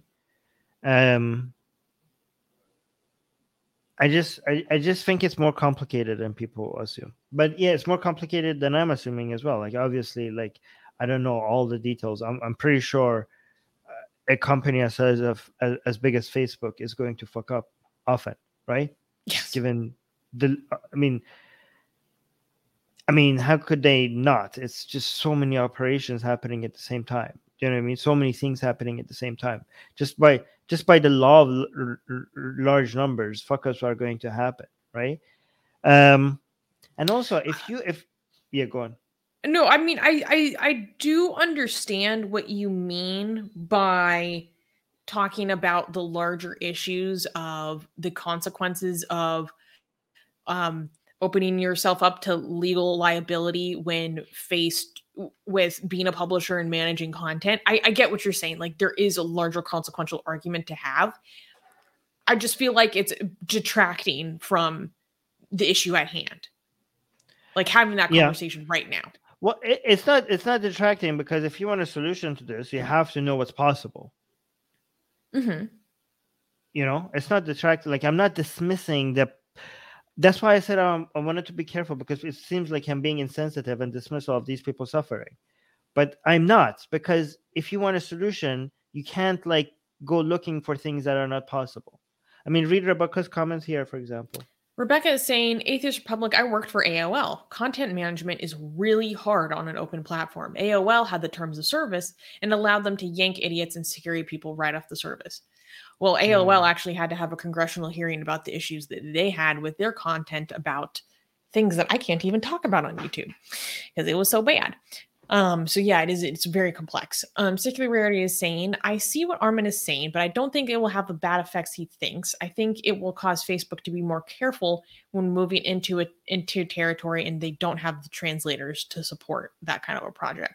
Um, I don't think we can actually speculate about what kind of effect it will have. And I actually think that it, we're kind of putting the cart before the horse because the um this these two suits in the US and the UK have a long ways to go before the, if if they if they can actually reach a trial, right?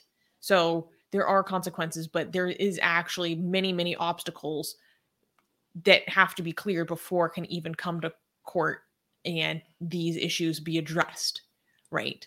So there's a lot, so much that could change about these two lawsuits. Yeah. Anyways, soon there will be alternative. Never mind. I'm not going to talk about that. uh, the need to talk about decentralized social media and the blockchain is rising within. I no, love it yeah, though. I, no, I, that totally I'm, is what's going to happen. No, yeah, but okay. So the, here's another problem I have. Okay, if if uh, if the solution to these would be these for us to get these centralized platforms with like management and stuff to like if that's the solution we're going to instead of finding another way then we're going to be ill equipped for a future where everything is on the goddamn blockchain and nothing is removable right so i'm just saying like problem. right so at that point like i'm i'm thinking like me, now we should practice finding a solution that would also be able to that we also would be able to apply to a tomorrow that may come in 20 or 50 years that nothing is removable from from from web 3.0 right? So you you investing so many so much legal resources on this and then all of a sudden it goes nowhere. You know you're now completely your weapons that you have invested in are now useless because we're we're dealing with a new reality. So just like think think long term. Um okay. Oh, secular rarity is saying, yes, Susanna. I think you both talked about this really well. Well, thank Oh, you. thank you That's very kind. okay so can we clap for the next news Yes. next news wow. Next news Pope Francis calls premarital sex not the most serious sin. So, just to clarify for everyone, in case you forgot, we're clapping for sex. Armin, please clap for sex. I Okay, mean, let's get into the story. insulting this is, this is. Pope Francis recently told reporters that, quote, sins of the flesh are not the most serious. Sins of the flesh are not the most serious, the Pope explained, referring to sexual relationships outside of marriage. Instead, he said that pride and hatred are the most serious of sins. The Pope's comments were made while being questioned about the resignation of Archbishop Michel uh, Aupetit. I don't know how to speak French the disgraced bishop of Paris, France. Archbishop Aupetit had resigned early in early December after admitting to an ambiguous relationship with a woman in 2012, a relationship that many viewed as inappropriate or even a breach of his vows of celibacy. He told reporters that he accepted Aupetit's resignation not because of the sin, but because of the quote damaging rumors. According to him, Apetit was unfit to govern due to the rumors and how the public opinion surrounding him had become toxic. The Pope also expounded upon his responses, saying, quote, It was a failure against the sixth commandment, thou shalt not commit adultery, but not a total one. um when i when i have sex outside of marriage i Uh-huh. want it to be a serious sin Hmm. That's why you're offended. I thought you were offended because it's being called a sin altogether. You're like, No, no, it- you have- to me. either either it should either not be a sin or if it's a sin you better go all like it better be a serious one like this is like the most effective triggering that the church has done to me. It's like you're sinning but meh i guess you're you're sinning. Like i want i want them to be like oh my like i want them offended. Like they're offending me by not being offended by my lifestyle right? I'm triggered.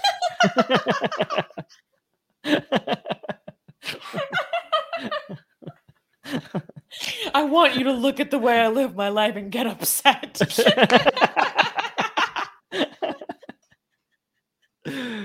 um Secular I mean, is uh, saying, I mean, without the sin, is the sex part even worth it? exactly. Exactly exactly. You want to you want to be doing something taboo. Um yeah. You know what I thought was funny about this? Was that um, Daniel Haqiqatjou, the um, Muslim fundamentalist, for those who are not familiar, he made this huge post about how this proves like the deviancy of Christianity and the corruption of Christianity, and like naturally, what follows is the perfection of Islam. of course of course um you know there's some obvious jokes here but they're so obvious i don't want to like should we even mention that maybe it's not a major sin because they popes constantly have sex with underage people. Well, it's not sex. Yes, it's. I mean, they see it as sex, I guess. Yeah. It's it is sex. It's forced sex. Forced like just uh, you know, forced sex is sex. Yeah. That doesn't. You're not. You're not endorsing it by calling it sex. We have to say forced sex because YouTube doesn't like the R word. Yeah. So that yeah, that's why we're not saying it. But yeah, maybe it's because like yeah, we're like, you know, all these priests they're also committing sins, but everybody's sinner. Some people, you know, steal candy. Some people lie to their mom, and some people abuse children. You know, Oh my god. just Wait, I'm I was reviewing Daniel Haqiqatjou's post on this um on this news. He's saying, well, in part, Christianity is in large part to blame for the state of sexual degeneracy in the world today. If Christianity had been a more compelling religion, it would not have birthed secularism. And if Christianity had been more capable of keeping Christians committed to sexual mores, rampant fornication, adultery, and other sexual crimes would have not hap- spread throughout Christendom. Damning words. I mean, technically, he is right. Uh, Christianity is a weaker religion compared to Islam, and that's why it was easier to defeat it. I mean, we're not we're not endorsing Christianity. We're just saying it was like less. It, it's an enemy. What do you mean easier to defeat? It's the biggest religion in the world. It's the most popular. It won the popularity contest. Well, I mean, it had the first. It was. It came before Islam, so it had. It was ahead. It had the Prophet I mean, it's You got a head start. they got a head start. no, but I mean, like they are not as aggressively as political as Islam, so that's why it doesn't. It's not a. It's not as a more as powerful of a tool of domination as Islam is, right? And that's a good thing because Islam, uh, Christianity is. yeah, we don't want it to be. We don't want it. I mean, we want like Christianity is very destructive and harmful. So if it's weaker, it's a good thing. So we could like get rid of it faster, right? Islam is a more powerful force to reckon with, in my opinion. Yeah, right. it's interesting because secularity and AGA are talking about like I thought in the Christian doctrine, uh, doctrine it says all sins are equal in the eyes of God. So it's very contradictory, and maybe someone who was like a, a Catholic apologist could actually um, delineate this more clearly because theoretically, yes, this is in like in our belief system that all well yeah all sins are equal. But at the same time in in catholic doctrine in, ca- the catechism there is doctrine about how one of the worst sins that you can commit is blasphemy against the holy spirit. Like that's one of the few sins that's actually unforgivable. Or there are sins that immediately excommunicate you. And neither of those sins are what did he say Pope Francis said that pride and hatred are the most serious of sins. That's ridiculous to me. In in in Catholic practice, it's like abortion, it's murder. You know, like I don't know where like um that kind of triggered me when he said that. I'm like, where are you getting this from? There are other things that Catholics believe are much more grave than just pride and hatred. Um I mean, technically, it shouldn't matter. The- I mean, if you read Rev- the Book of Revelations and a whole bunch of other places, it just says like we're all. If, if you accept Jesus, you're gonna go to heaven. If you don't, you're gonna go to hell. Like it, I don't understand. Like what, wh- where do sins come into play? Then, like I, it doesn't really matter how much sins I have committed. I just have to accept Jesus, and that's all good. I don't like Jeebus. You know like it's so contradictory and then people give me Yeah. verses that actually shows like uh, no actually your sins do matter look at these verses and i'm like well they don't matter according to these verses but yeah go on. Well, that's why I was saying like maybe someone who was actually into Catholic apologetics could like put forward an argument where this actually makes any sort of sense because I'm not familiar with enough, even though I was raised as a Catholic my whole life, to be able to like explain that clearly. Because honestly, at this point, I have a better understanding of Islam than I do Christianity. But um, Ghost Bunny is saying, Why do I feel like the Pope is just making up reasons to excuse the priests who attack children and letting them know that they will still make it to heaven? Um, that's what i I was see. saying I see how it could be interpreted this way, I Yeah. definitely see how it could be interpreted this way, but the, the relationship that he's actually talking about with this disgraced bishop was between like two fully consenting adults. Yeah, but like what what Ghost is saying, and the It could be used thing- that way. Yeah. Yeah, like like maybe we, maybe maybe like the Pope is like maybe we shouldn't be so judgmental on people's having sex, given that we're having the worst kind of it. You know, like our people is are having the worst kind, the non-consensual kind Uh-oh. with with with people underage. Anyways, last one. Read this one before we go. Wait, could you read it? Because I need to go to the bathroom. Okay, okay. Gasian American is saying, didn't God smite someone for coming on the floor? Um, and yes, yes, he did. So you would assume, uh, you would assume that that is a worse of a crime than other, uh, all the other crimes that somebody didn't get uh, smitten for. Um, another example is when I when okay. So here's the thing. Imagine these two two actions. Which one? Some people show up at your door okay? And they want to have sex without consent. Again i'm not using the r word because you to be sensitive. With your guests with your male guests right? They right? Who happen to be angels but you don't know. Do you know at that point? I don't know. And then you're like hey no these are my guests how about my daughters instead? Like you're offering your daughters to a mob outside of the door to have sex with without their consent so that your guests are safe. As a father, how good of a father are you? Is that a sin? Apparently, I don't know. Maybe it is a sin. Maybe God, you know, I mean, this is what Prophet Lot did. And the Bible said somewhere else later that he's a good man. Okay. And then at the same time, Lot's wife look back, right? So Lot did not get any punishment for offering his daughters to a mob for sex, and Lot's daughters didn't get any punishment for having sex with their own father while he's drunk, like on purpose, making him drunk, and then having sex with him so that they could get impregnated by their own father. The daughters didn't get any punishment. The father didn't get any punishment for offering the daughters for sex. The mother gets turned into a pillar of salt for looking back. Okay, it shows where the priorities are, right? like the least innocent person in this family compared to what the daughters do and what the father do, the mother seems to be the most innocent one, and yet she gets the punishment. Doesn't make any sense. Um, let's get started on the next news. Okay, okay.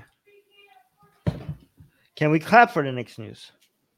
Um, no.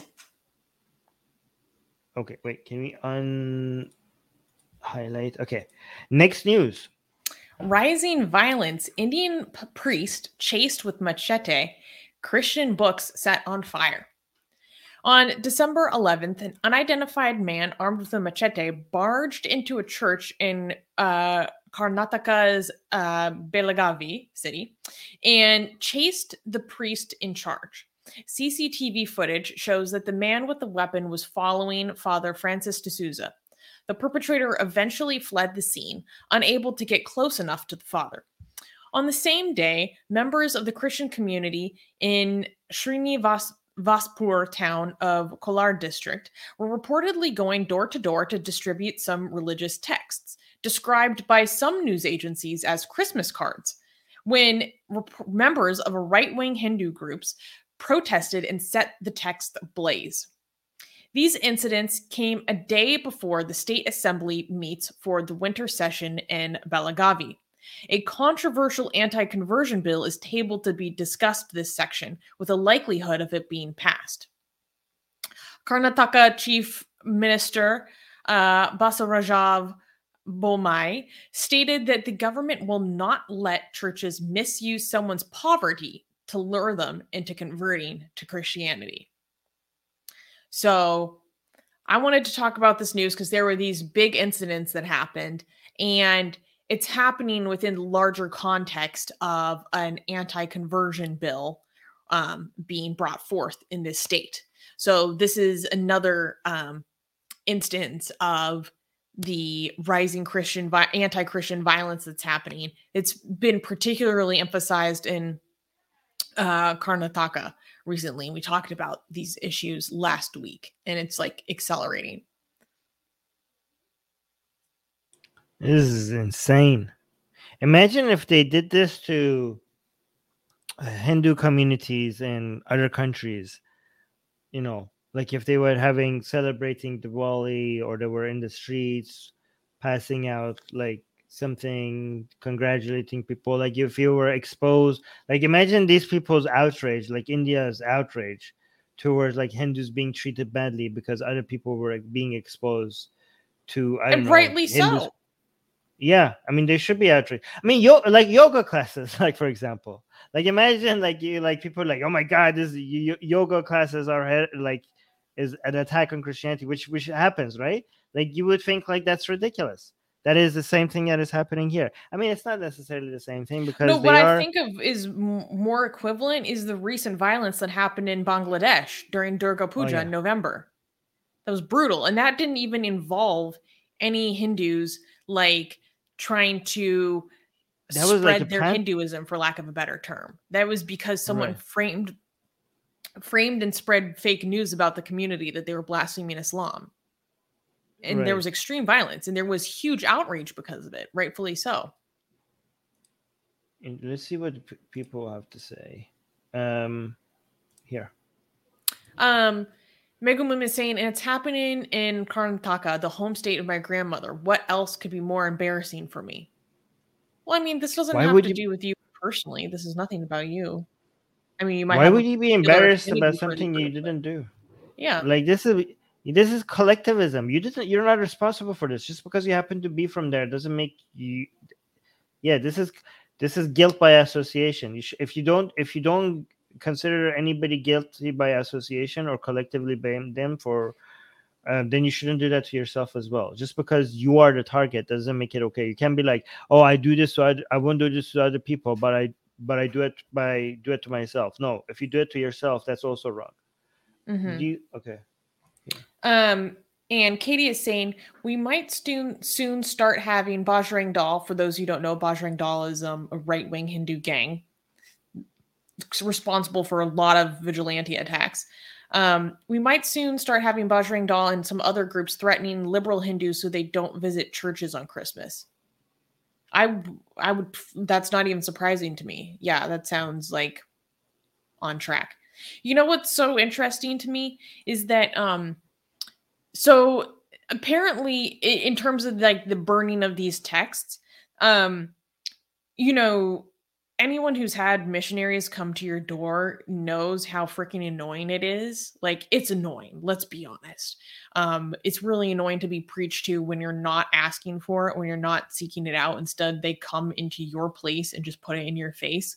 Um and um but the idea of like stealing these people's property and then burning in the street especially when some agencies like were said that these were christmas cards. Like there was a re- police report that specifically said no there was no bible that was burned there was no to- holy text that was burned but people were reporting that it was like christmas cards.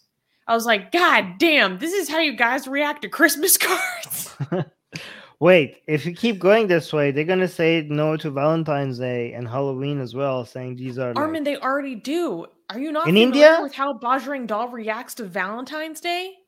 oh my- Bajrang Dal is known to assault people, couples in the street. Where we're to talking India, not Day. Pakistan. Yes, In India. this is Oh. well documented for years. Bajrang Dal has been doing this. What about Halloween? Are they gonna go after? Because um, it would be amazing if we get to a point where Saudi Arabia now has Halloween. Because I don't know if people realize this. Saudi Arabia recently had th- their first Halloween. I imagine if India moves to a place where like they're attacking Halloweens and Saudi Arabia has Halloween, like that's Do how. people celebrate Halloween in India? Please let us know. Of course they do. It's a I don't billion. know. pe- There's a billion people there. How could they not be like a lot of them? Yeah. Um. Okay. Let's go to this one. Well, and then the assault on this priest is really bad as well. I think it's interesting because um based on the reports that I was reading, like no one has been identified or arrested in either of these two incidences of violence. And I think it's really important to talk about that these are happening. And last week we were talking about assaults on churches and the police saying that they're not going to protect communities in in the, the days um that they told communities to not meet to pray basically to protect themselves because the police weren't going to do it for them in preceding this bill being tabled at the winter assembly. And then the when winter assembly comes these two attacks happen.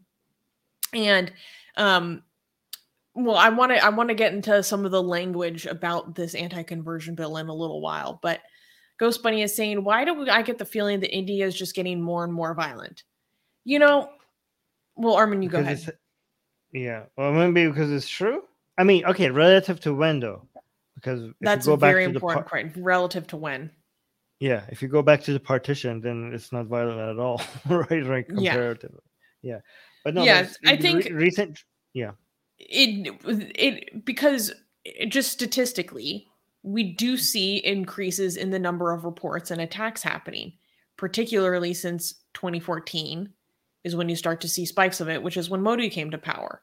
Now you know the best um i don't want to call it a steel man because it's not a steel man but one thing to consider as someone who you know just anyone who's involved with research or any familiarity one thing you have to consider is is there better reporting that's happening is there more frequent reporting are we hearing about these things more as more people get access to smartphones and this catches No, more attention and therefore both. it's logged but I think yes it's i think it's both because anti-Abrahamic mindset is growing. The BJP is using it more and more. So I'm assuming it's not just more reporting. I'm assuming it's also more incidences, right? This is the very powerful tactic that the BJP is using, right? So it is happening more. And you know, okay, as much as Pakistan and India are very different, and India is still way, way, way, way ahead of Pakistan, more secular, more free, all of that but it's so sad to see that India is moving closer to being like Pakistan every single day. Like this is the Pakistanization of India, okay? And these people they hate Pakistan the most, but they are the main people responsible for making their country more like Pakistan. So congratulations, you're becoming what you hate. Um there, katie is saying halloween isn't that popular in india ha um so it means it is happening. So that means it happened. Okay, only some of the youth. So I was right. It's not that popular. That means it's happening. So, yes. I love how we're both like, ha! um, That's right. I was. I was the right some- one. oh, talking about um, Halloween. Halloween. Some people in the cities, most others in towns and villages don't even know it, its existence. Um, yes, and Katie is saying they already oppose Valentine's Day. They assault couples and even forced couples to marry. Yeah, no, this has been going on for a long time. Um, You don't need to even say Armin is right because you could just always oh assume god, that. No, but go go on. No, read that. You're the worst. Um, Mega is saying Say- Armin is right. We usually hear news of anti-Muslim violence, but anti-Christian violence usually never makes it to the news. It seems to be getting out of hand now. Especially, Imagine. Yeah.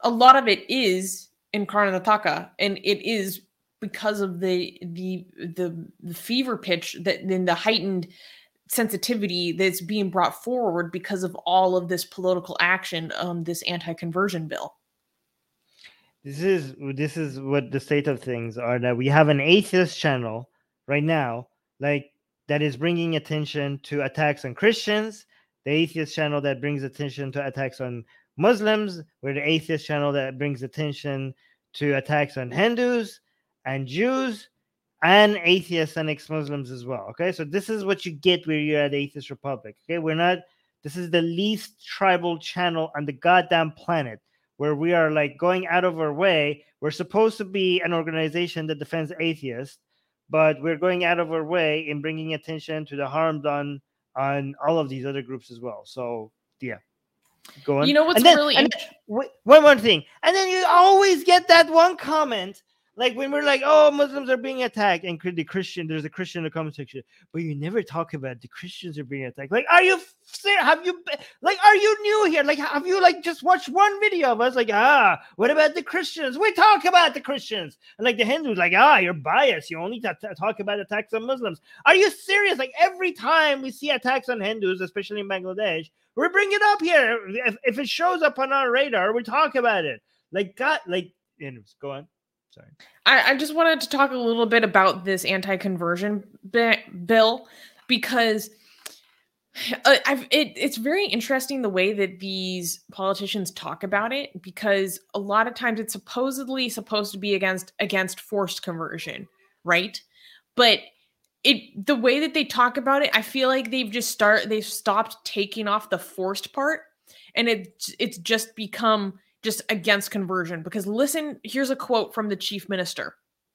On Sunday, Bommai hinted that the draft of the anti conversion bill would be approved by the state cabinet and that it would be introduced in the Belagavi winter session, which begins on Monday. Quote, a majority of people want a ban on religious conversion. A ban on religious conversion. The, the law department is reviewing a draft bill. After the review, it will be cleared in the cabinet meeting. And in all probability, the draft rule proposed by the law department would be approved, and the subject may come up for discussion in the assembly session. Claiming that religious conversion was not good for the society, the chief minister said that the John downtrodden people should not succumb to it. Bommai, however, clarified that people of all religious communities need to not panic with respect to the anti conversion bill and saying that, you know, there's no problem um, with people praying or following their respective religions. However, there is no scope for misusing someone's poverty to lure them to change faith. So I thought it was so interesting how they're just saying, um, quote, a majority of people want a ban on religious conversion. How could you do that? Like, what? Like, okay, the whole point of Christianity is to evangelize as a, you know, as a missionary. Like, I don't, I don't understand. Like, you want them to okay so would this involve also you know we have a lot of hindus who are saying that pakistanis and indian muslims are supposed to be hindus right they're inherently hindus. Like this is not like the fact that they're muslim goes against what they're they don't know that they're like they have to come back to hinduism right? So would that kind of talk be illegal as well? Like if if a hindu comes and says like no. hey my of oh, course not. There was actually recently the RSS chief. For those who hmm. don't know, RSS is um, militant right wing group, um, very powerful they in killed, India. They killed Gandhi, about, but some, they killed Gandhi, but yet they elected somebody from RSS to lead the yeah. country. Oh, go on. Yeah. Um, uh, he was basically talking about how Hindus need to ensure. Katie, correct me on the way I say this, but like Ghar Wapsi, so talk literally doing the exact same thing, saying, but they call it basically like return home.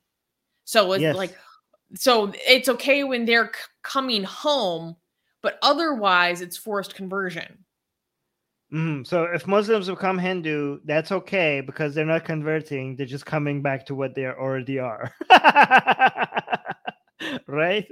like so this is like you this you get away from the conversion laws because this is not conversion. You just you just realize, you know, well, Muslims can also say that because Muslims claim atheists can also say that because Muslims say that everybody is born a Muslim. So that's why they don't say that we convert people to Islam.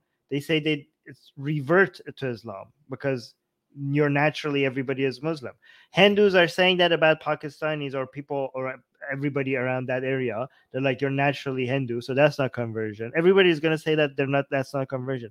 We say that as well. Atheists say that everybody's born atheist, so it's not converting to atheism. It's like uh, what do we say? Deconvert. We say, oh yeah. So Muslims say revert, atheists say deconvert, and Hindus say coming back home. Nobody's like uh, only Christians could say that we're actually converting people to to Christianity. Yeah. But other people don't don't even claim that they're converting. Um, here's the final thing I wanted to say. This quote: A fact-finding report by several civil society organizations earlier this month cl- claimed that Karnataka was witnessing one of the highest incidents of attacks against Christians due to the government's attitude. So like there are mul- multiple of other people reflecting that this isn't like happening in isolation that this is a reflection of the politics of the area.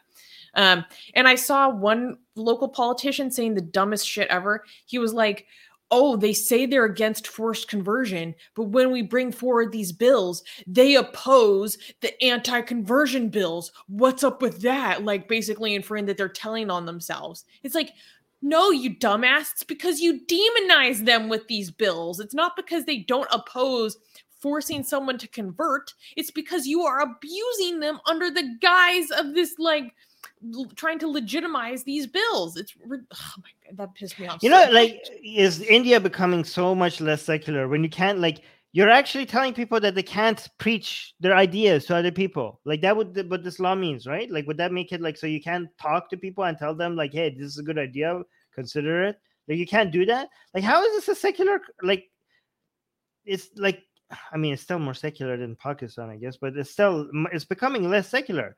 Like people's speech are being controlled based on the religion that they have and based on what they're saying. Like, what is forced conversion? Like, is this a conversion bill or a forced conversion bill? Like, if I go invite somebody to Christianity without forcing them, would this bill stop that? Like, can somebody go and say, "But like, I'm not forcing you, but hey, here, read a Bible"? Would this bill? Would that be? Would this the bill way be that this is not? enforced, it's so ambiguous. Like I haven't actually looked at the language of the bill itself, but Mhm, based on the way should. that these incidents are happening and the ways that it's talking about, it's it's very ambiguous. And like look at the story we talked about earlier today with Mother Teresa, the, the Yeah, her yeah, yeah. charity founded by her. Like Yeah, just being exposed to the Bible is apparently forced conversion. just like there's a Bible on this desk in front of you. Forced conversion. God damn it. uh, read this one. Katie is saying, hilarious fact. There's a niche group of Hindu folk who believe the entire world used to be Hindu before other fake religions corrupted others. Wow. There's a meme on this. There's like Hinduism is like old or Hinduism predates India or Hindu like they go like if you're if okay if you're like some they say like if you're like your brain is like opening of working on 90% capacity you say like Hinduism is the oldest religion and then you go further and like Hinduism is older than humanity predates humanity Whoa. okay but then they're like no Hinduism predates the universe and time itself apparently. Like it's, it's in the fabric of the universe. So you can't Is that like, the meme that has the brains and then it's like Yes, you know the, it, the light up expanding yeah, one? Yeah, exactly like when you've reached enlightenment. um there's also some there's also some um beliefs in hindus people in hinduism that they think like the priests and the sages they are above the gods themselves and they have like art and depicting that the gods are serving them anyways that goes into weird territories yeah, we really need to move Uh, to the next news because you have okay, okay. stuff to do. oh yeah thank you for reminding me um can we clap for the next news oh no. no No. next news On no oh sorry. Next news. Iranian soldiers arrest lesbian near Turkish border. On November 6th, Tasnim news agency reported that the Iranian Revolutionary Guard Corps, with the IRGC, arrested individuals suspected of being, quote, head of a women's and girls network trafficking Iranian girls and, quote, supporting homosexual groups in West Azerbaijan, in the West Azerbaijan province of Iran. Iran Wired reported that the person the IRGC arrested is an LGBTQ supporter named Sarah. This is not the first time Sarah has been arrested. Her first arrest occurred when she had been interviewed with BBC Persian and discussed the current plight of the LGBTQ community in Iraq's Kurdistan region. Following the interview, she was detained by Iraqi Kurdistan police for 21 days. After being released, Sarah decided to travel through Iran to then cross the Turkish border and seek asylum. A British human rights and LGBT advocate, Peter Tatchell, said Sarah's arrest indicates that the Islamic Republic of Iran still actively persecutes members of the LGBTQ community. wait she So- crossed to turk she crossed to turkey She was she was trying to. So she's from Oh. Iraq. She was trying to go through Iran to get Mm, to Turkey. Mhm, mhm. and she was Oh. arrested like while she was almost there. Oh, but what's crap. interesting is that so usually according to like um uh more conservative correct me if i'm wrong armin um typically you can only really be punished for homosexuality in iran if you're actually like caught doing a gay sex act but Well, there's also people not- who are no. persecuted for like propaganda and talking about it like trying to No, for advocacy as well. Like, okay, Okay. so if you're like, if you're like, I'm a girl, I like girls, I want to have sex with girls, and that's what, I, like, you can't get punished for that. Like, if you say like, I'm a lesbian, okay, Te- technically, okay, you can't get you cannot get punished for that in Iran because you haven't like, they think like, okay, you have an illness, but you're not giving into temptations. So good for you, good job. Like, like maybe go turn into a like and they're confused about sexual orientation and sec, um, gender identity. So they're like oh if you they tell they tell you if you want to sleep with a woman just go you know turn into a man and now it's legal. Yay they think they have a solution for that. They're like people that don't have gender fixed dysphoria it. We fixed it. Like wow look how progressive we are. We don't punish- transgenderism. We fixed it. We don't we don't punish lesbians or gay men. We just make them go through gender you know like even though they are happy with their gender they can change their gender and now they could be with their gender that they want. Like they're com- com- completely confused. And some people and some people in western countries some leftists congratulate them like oh my god in iran they actually accept trans transgender surgery. They like, pay yeah. for the surgeries. You're like yeah but they but for people who don't want it sometimes like okay. So there's that's that's a whole nother world. But yeah no but it's not just the sex that could get you in trouble it's the advocacy for the rights or criticizing the government's views on them like you could get in trouble for that as well. Like i mean you, you take I, sh- for example she's she's gotten arrested not for having sex because i don't think they have caught her they have they have they have they have, they have proof that she had sex with somebody. Like they they she's arrested for advocacy and talking to the enemy or like spreading corruption on earth like s- spreading degeneracy or like you know. Yeah uh, so yeah stuff like yeah According to the report, the IRGC said in a statement that one of the charges against the so-called smuggling network was quote communicating with and supporting homosexual groups who operated under the support of multi-regional intelligence services. So by smuggling groups, they're talking about. I'm assuming they're talking about trying to get people out of this crap hole place that they're being persecuted. You know, like Yes, I mean getting it- people to freedom. They like they're talking about they, when they say human trafficking, because they call it human trafficking as if it's against their will. Like this is getting people to LGBT people to freedom. This is not human trafficking. This is saving people. it, I don't know if she entered Iran legally or not. I mean, I don't blame her if she's trying to get away. Like I, she, like I don't. I'm not gonna blame her. No, I like, oh, why did you? like, if you're trying to to, be clear. out, if she's trying to run away from Iraq and Iran, like I'm not gonna be like, well, did you file the correct papers? like no, like no, get the hell out of there. Like I'm, I'm so sorry that she didn't manage to get out. Um, um, yeah, I don't have any respect for Iranian laws, so it's not like oh she committed something illegal based on Iranian laws. Like okay, good. Um, wish it worked. Um, yeah, but yeah, I'm so sorry that they got her before she could get out. Hopefully, she she finds another way to get out. Is she still under arrest? Yeah, probably. Um, it's not really clear like what her situation is at the moment. You know, we were looking No. for more recent reports, and it's it's not currently known.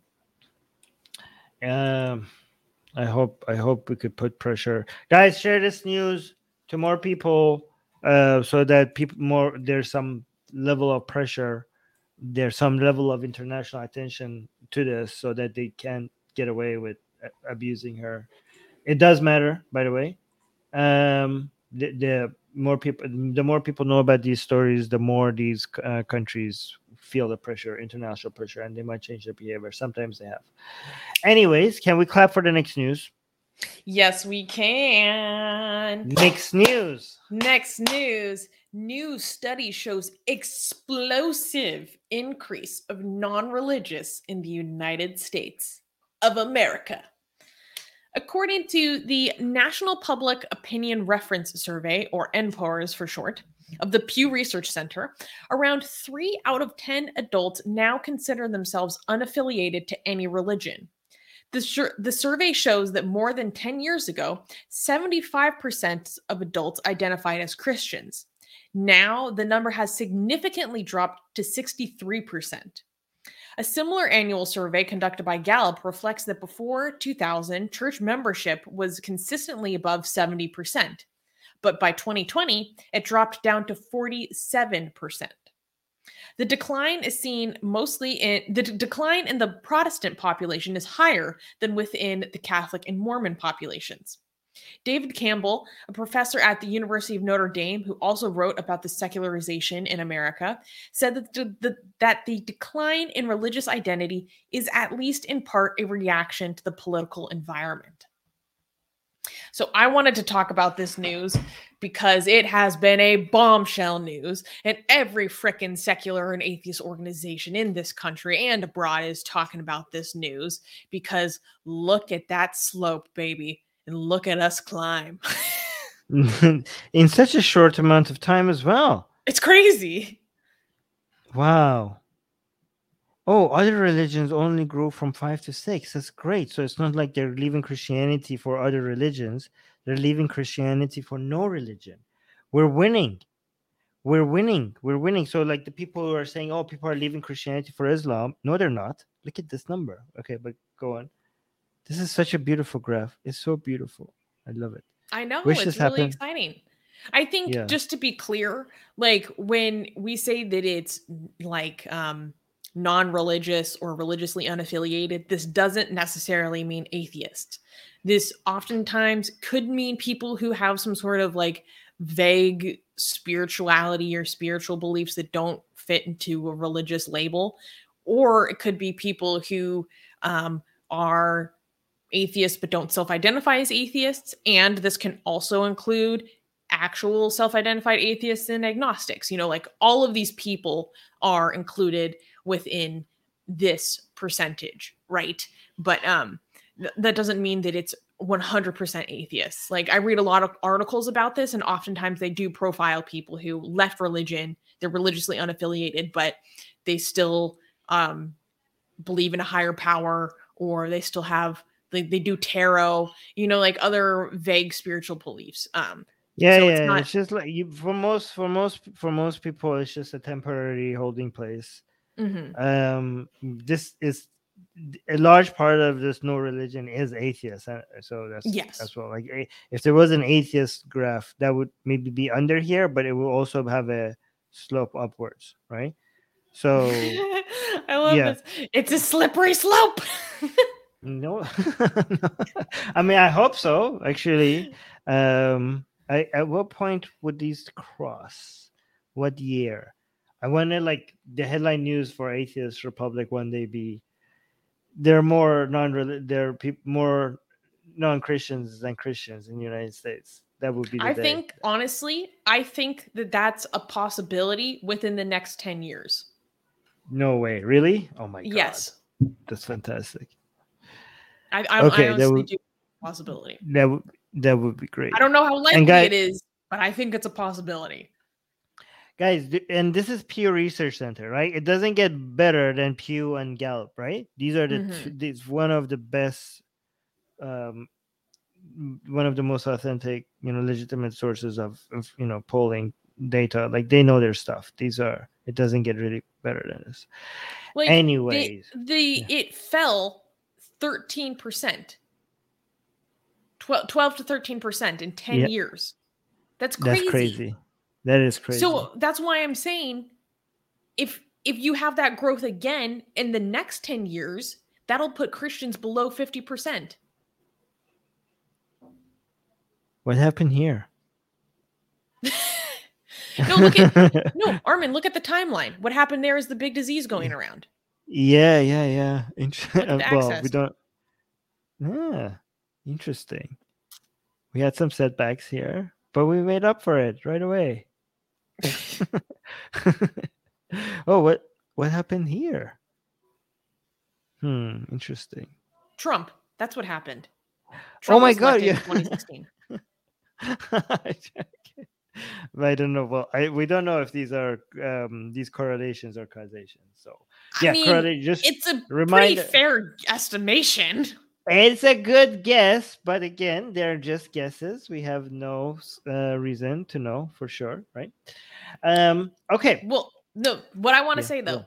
is that polls like this and data like this shows why it is important for secular people to get it. I actually don't like the word secular for non believers because Christians or what religious people can be secular. So, non believers, it's important for non believers to be vocal in politics. And this is what I'm saying as an individual, okay?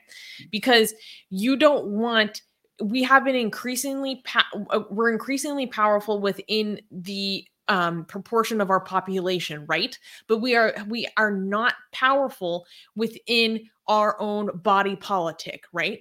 Where is our representation?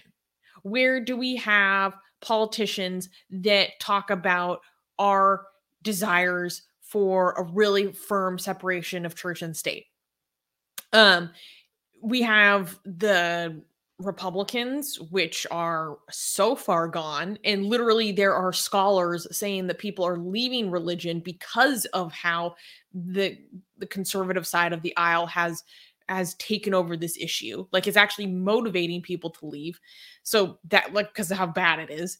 So we have that on that side of the aisle. But then on the Democratic side of the aisle, we have Democrats that continue to just pander to religious populations because they are trying to pull people over and get moderates as much as they can.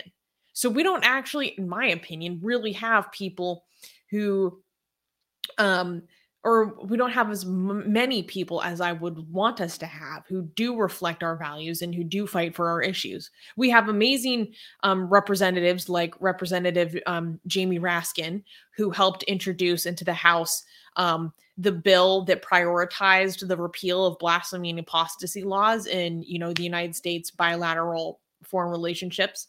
Um, so like stuff like that is amazing, or the Secular Coalition of America is amazing, or there's um uh, Freethinker Caucus. Like these are all good things, but we need more. And so, um, you know, non-believers who dismiss you as saying, "Oh, you're just trying to get political," or that's what religious people do, like, and we don't want to be like them. They're actually doing everyone, including religious people, a massive disservice with that kind of attitude. So, um, That's the reason why actually what Megumin is saying here is not true. Like you're saying, great to see America becoming more secular. Well, actually, it's not. The people are leaving religion, but for some reason, the politics is becoming less secular. I mean, look at the Supreme Court. Um, look at you know, Q, Q, the rise of Q. Look at women's rights. Look at abortion laws. Like these are being challenged. We're going like, I mean, and the the, di- like governor abbott who puts forward or you know sb 8 the texas abortion law they they they're citing god the entire time they're talking about these issues. Like there's no way that anyone could mistake it for anything else. They're explicitly religious when they're pushing forward these policies. It's right. like i don't know how that's not seen as like um what's the word like uh ne- neglect of your own office. Like it's crazy. So so the demographic change will not lead into a political change unless non-religious people become politically active, right? Like this is why you get a government that is not representative of its people, especially because what Susanna said, a lot of secular or non-religious people, non-religious is more accurate to say, are allergic to bec- becoming organized and doing political stuff because they're like, yeah, that sounds like religion. That's too much like well, okay, great. You give give the monopoly over the influence over our lives to religion because you guys are feel icky to get organized because you think like four people getting together and doing something, you think that's religious.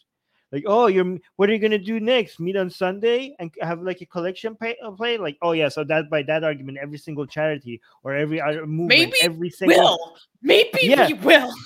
every single civil rights movement in history becomes a religion based on these people's definition of what a religion is, right? So this is why you suffer under religious, you know, by religious politicians because you guys are too stupid. Some atheists and some non-religious people are too stupid to realize that religion doesn't have a monopoly over um, activism. It doesn't have a monopoly over creating communities. It doesn't have monopoly over charity. It doesn't have monopoly over actually taking actions and doing something. And you thinking that it does makes them more powerful and lets them rule over you. So congratulations, you played yourself. Enjoy not having access to abortion, I guess, right?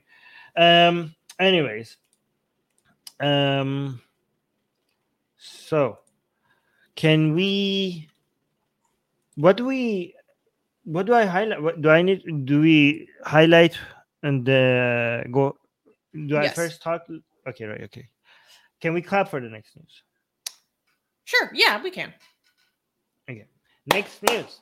Next news Indian court versus atheist republic. So, guys, I told you that when we have legal updates that we can give you, I'm going to come with you with legal updates regarding our situation in, well, multiple areas of the Indian court system. So, this is the latest. Um, if you guys will remember, there was a petition in the Delhi High Court to um, mandate that Twitter remove some of our tweets, and we can, you know, be refreshed, do a refresh of what those tweets are if we want. But so this is what this case is about.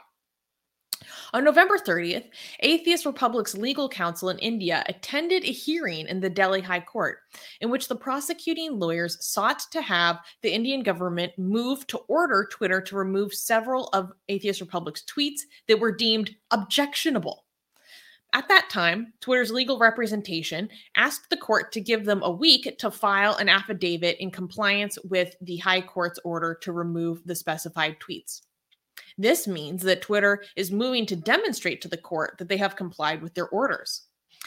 Um, after the requested days off, um, the matter was due to be heard again on December 9th, but the bench was not sitting, and the next hearing has been moved to February 2022. So, when that happens, we will give you updates at that time. The lawyers who originally brought forth the petition have also engaged senior counsel so that at the next hearing this will allow us for to gain a better understanding of what they are arguing and if they will seek the full suspension of our Twitter account. Atheist Republic's legal counsel is poised to intervene against coercive orders at the next hearing. Um, Rudresh is saying Indian bureaucracy can confu- confuse you, especially if you're sitting on the outside. Oh, so you don't have to tell me about that. Yeah. um, Yeah. By the way, thank So- you. I want to thank our lawyers for make trying to make sense of this for us. They have been very helpful. So thank you for that. If they're yes, watching, they are amazing. think- yeah. Um, so I wanted to, well, one, I promised you guys that I would talk about what's going on with us when we're able to, and these are all public court proceedings, so we're completely able to talk about these things. Um, and I also wanted to talk about it because, um, you know, Twitter has shown that they are willing to actually move forward and comply with this the, these court orders, which I actually found kind of shocking because um I think it's really interesting that they would move to have this removed altogether as opposed to just saying like we are will block these from the Indian market, right? That like that's what Facebook did. They just blocked it um to their um, Indian users in India, right? They didn't remove our page entirely, for example. Um and um so the what twitter said at the last hearing was basically okay like we want a few days we'll bring you an affidavit and when that affidavit it's like written evidence that they planned to comply with the court's orders and um give a timeline for when they're actually going to execute the order right so the tweets that they have an issue with are still last time i checked they're still up they're still visible to everyone. Well, I mean here in America. Um so at the next hearing, that's when they'll actually bring forward their affidavit showing basically their roadmap of what they plan to do, how how they plan to comply, and um, our our lawyers are prepared to intervene against this coercive this coercion. Um, but I also Oh, interesting. Wait, Katie is saying the gay marriage hearing was also supposed to happen the same day at the same court, moved to February because new cases have been filed again for gay marriage and it will be live streamed. Wait, I, with this, are they gonna? Are they saying that they're gonna proceed with removing some tweets or the entire account? Well, so this is what we're going to learn more about at the next hearing because Twitter has retained senior counsel. So that's when we are going to get more information about how they plan to proceed and if and well no I'm sorry the the prosecution. That that that's when they they've retained the senior counsel excuse me. And that's when we'll be able to get more information if, about if they plan to fight for and argue how how they are going to argue and if they're going to fight for a full suspension I can't believe we have like one of the largest companies in the world arguing with one of the most political parties in the world over our tw- our tweets. Well, I, which happened. We yeah. have to be precise, Armin. None of these people, to our knowledge, are representative of the BJP. Okay. So you can't say I mean, it's the party. It's not the party. It might be then? people who share the, their agenda, likely.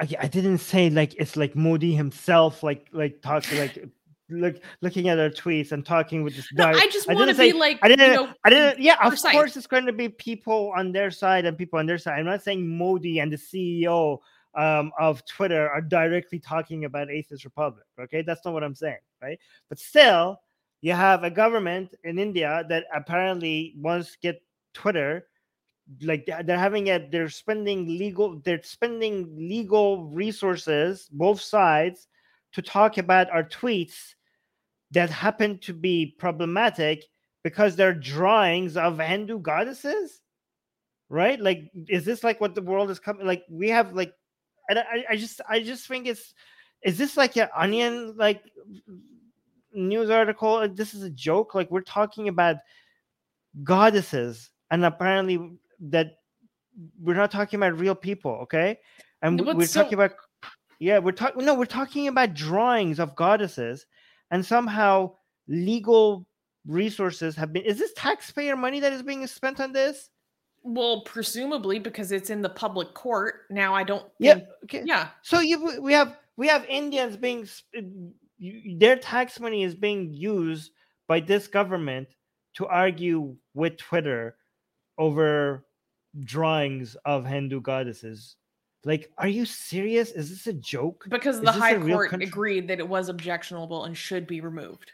The fact that the High Court of India is discussing our tweets of drawings of goddesses, it the, should the Delhi High be a like if you are in India, yeah. Well, the, the Supreme Court also brought uh, had our uh, tweets presented to them as well. It was it was the Delhi High you know high court but also the supreme court of india had our tweets presented to them okay but like honestly if you're an Indian, you should be more offended that your government is involved in this than the Hindu goddess is being drawn. Like I would be triggered if I was an Indian. I would be like, what the hell are you doing? We have other problems here. Like, what is this? Like, why?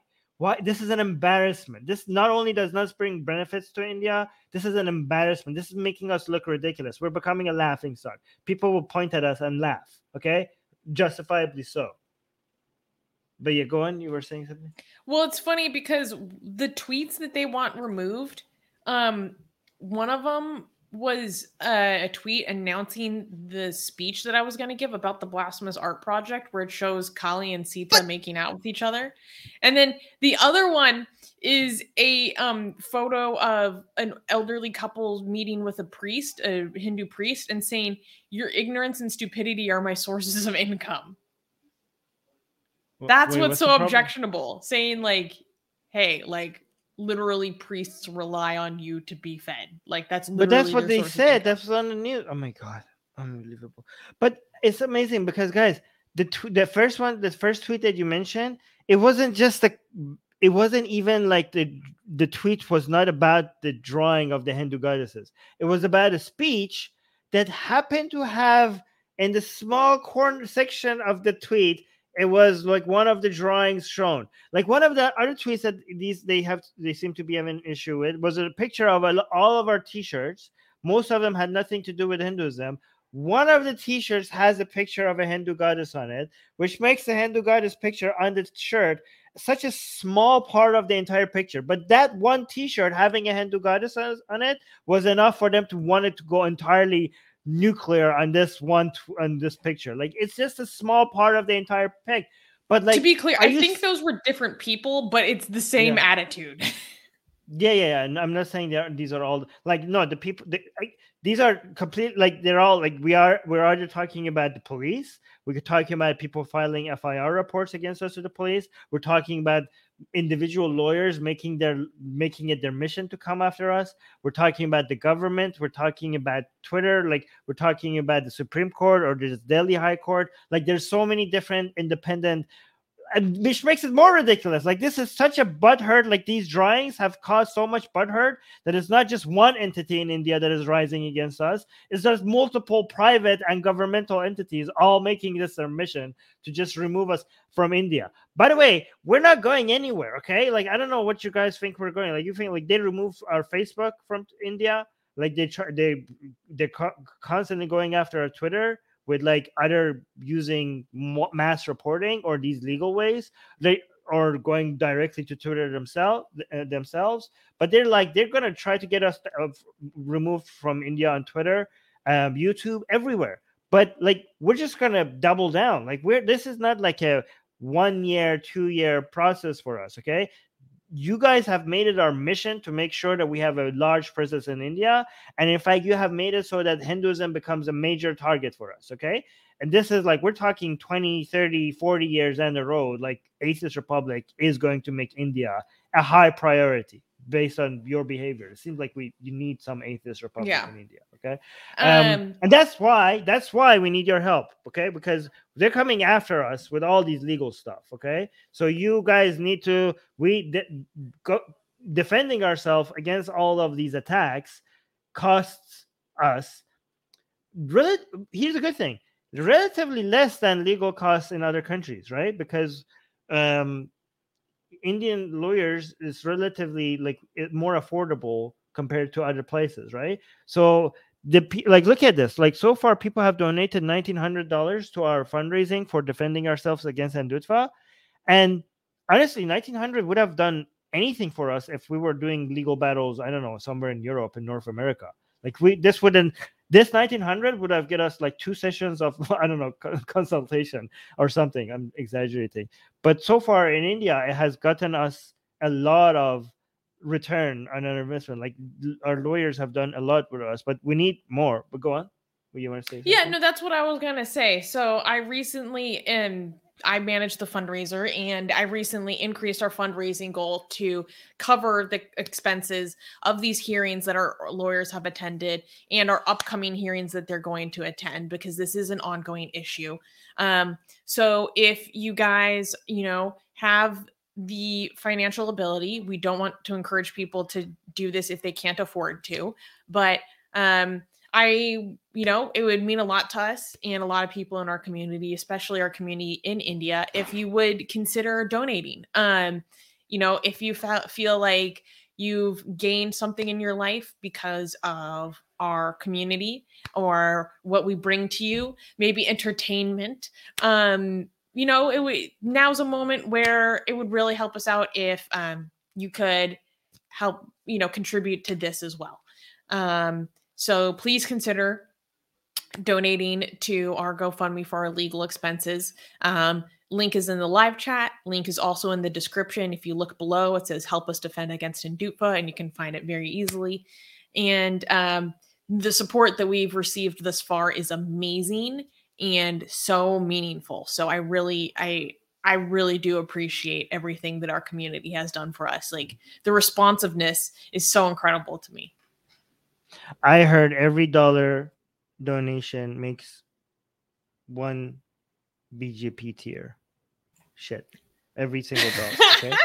So if you want to see BJP tears donate to us, link in the description. Okay. If you want to get them triggered and butthurt, because honestly, like this has this has saved us. So thank you to uh, like, even if you like the look at this anonymous person, eighty six dollars. Wow, thank you so much. Um, yeah, it was so cool. As donate, soon as I increased it, they donated enough to make it an even nineteen hundred. Thank you. Wow, that's like, very sweet. Ow. Thank you so much. Um, yeah, guys, if you can't donate, don't feel pressure to donate, but share maybe share the fundraiser. Okay, that would really help. Or share this video. Okay, uh, so more people will see it. Okay, so or like this video so that we get more exposure to this. Okay, so that's how you could help if you can't donate. But if you can donate even a dollar, that would really help us. Again, a, a dollar goes a much longer way in India than other places. So this you you might think like a dollar doesn't make that much of a difference that that's that's what's you know it's saving us it's helping us stay alive okay we do, the legal expenses are catching up mm-hmm. so thank you thank you everyone um oh wait one thing i wanted to highlight um i don't think twitter ceo being uh, from india has any impact on this like I, you guys like in twitter ceo is not involved in such uh, smaller things right like uh, so th- well also this started way before he became way before CEO way before. Yeah, yeah. You you guys are overestimating the level of involvement a CEO has in day-to-day operations.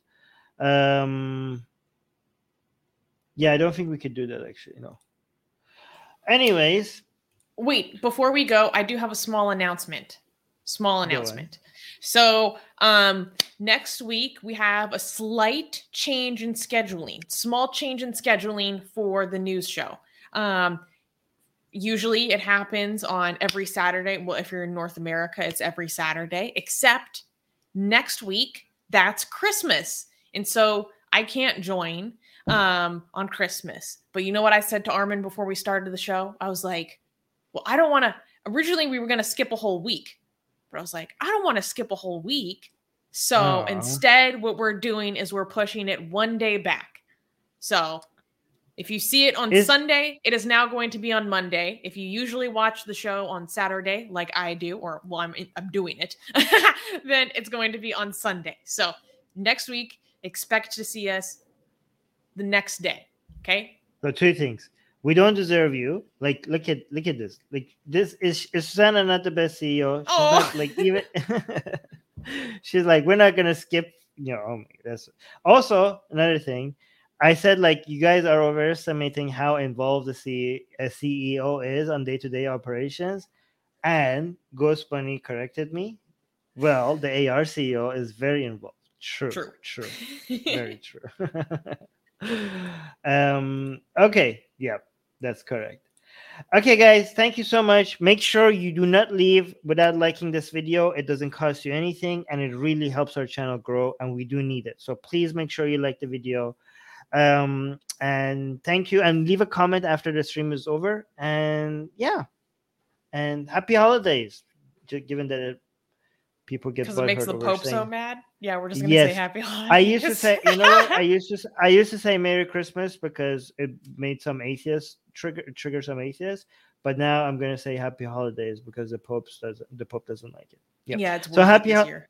Yeah, that's worth it this year. Yeah, happy holidays, everyone. All right, bye. Bye.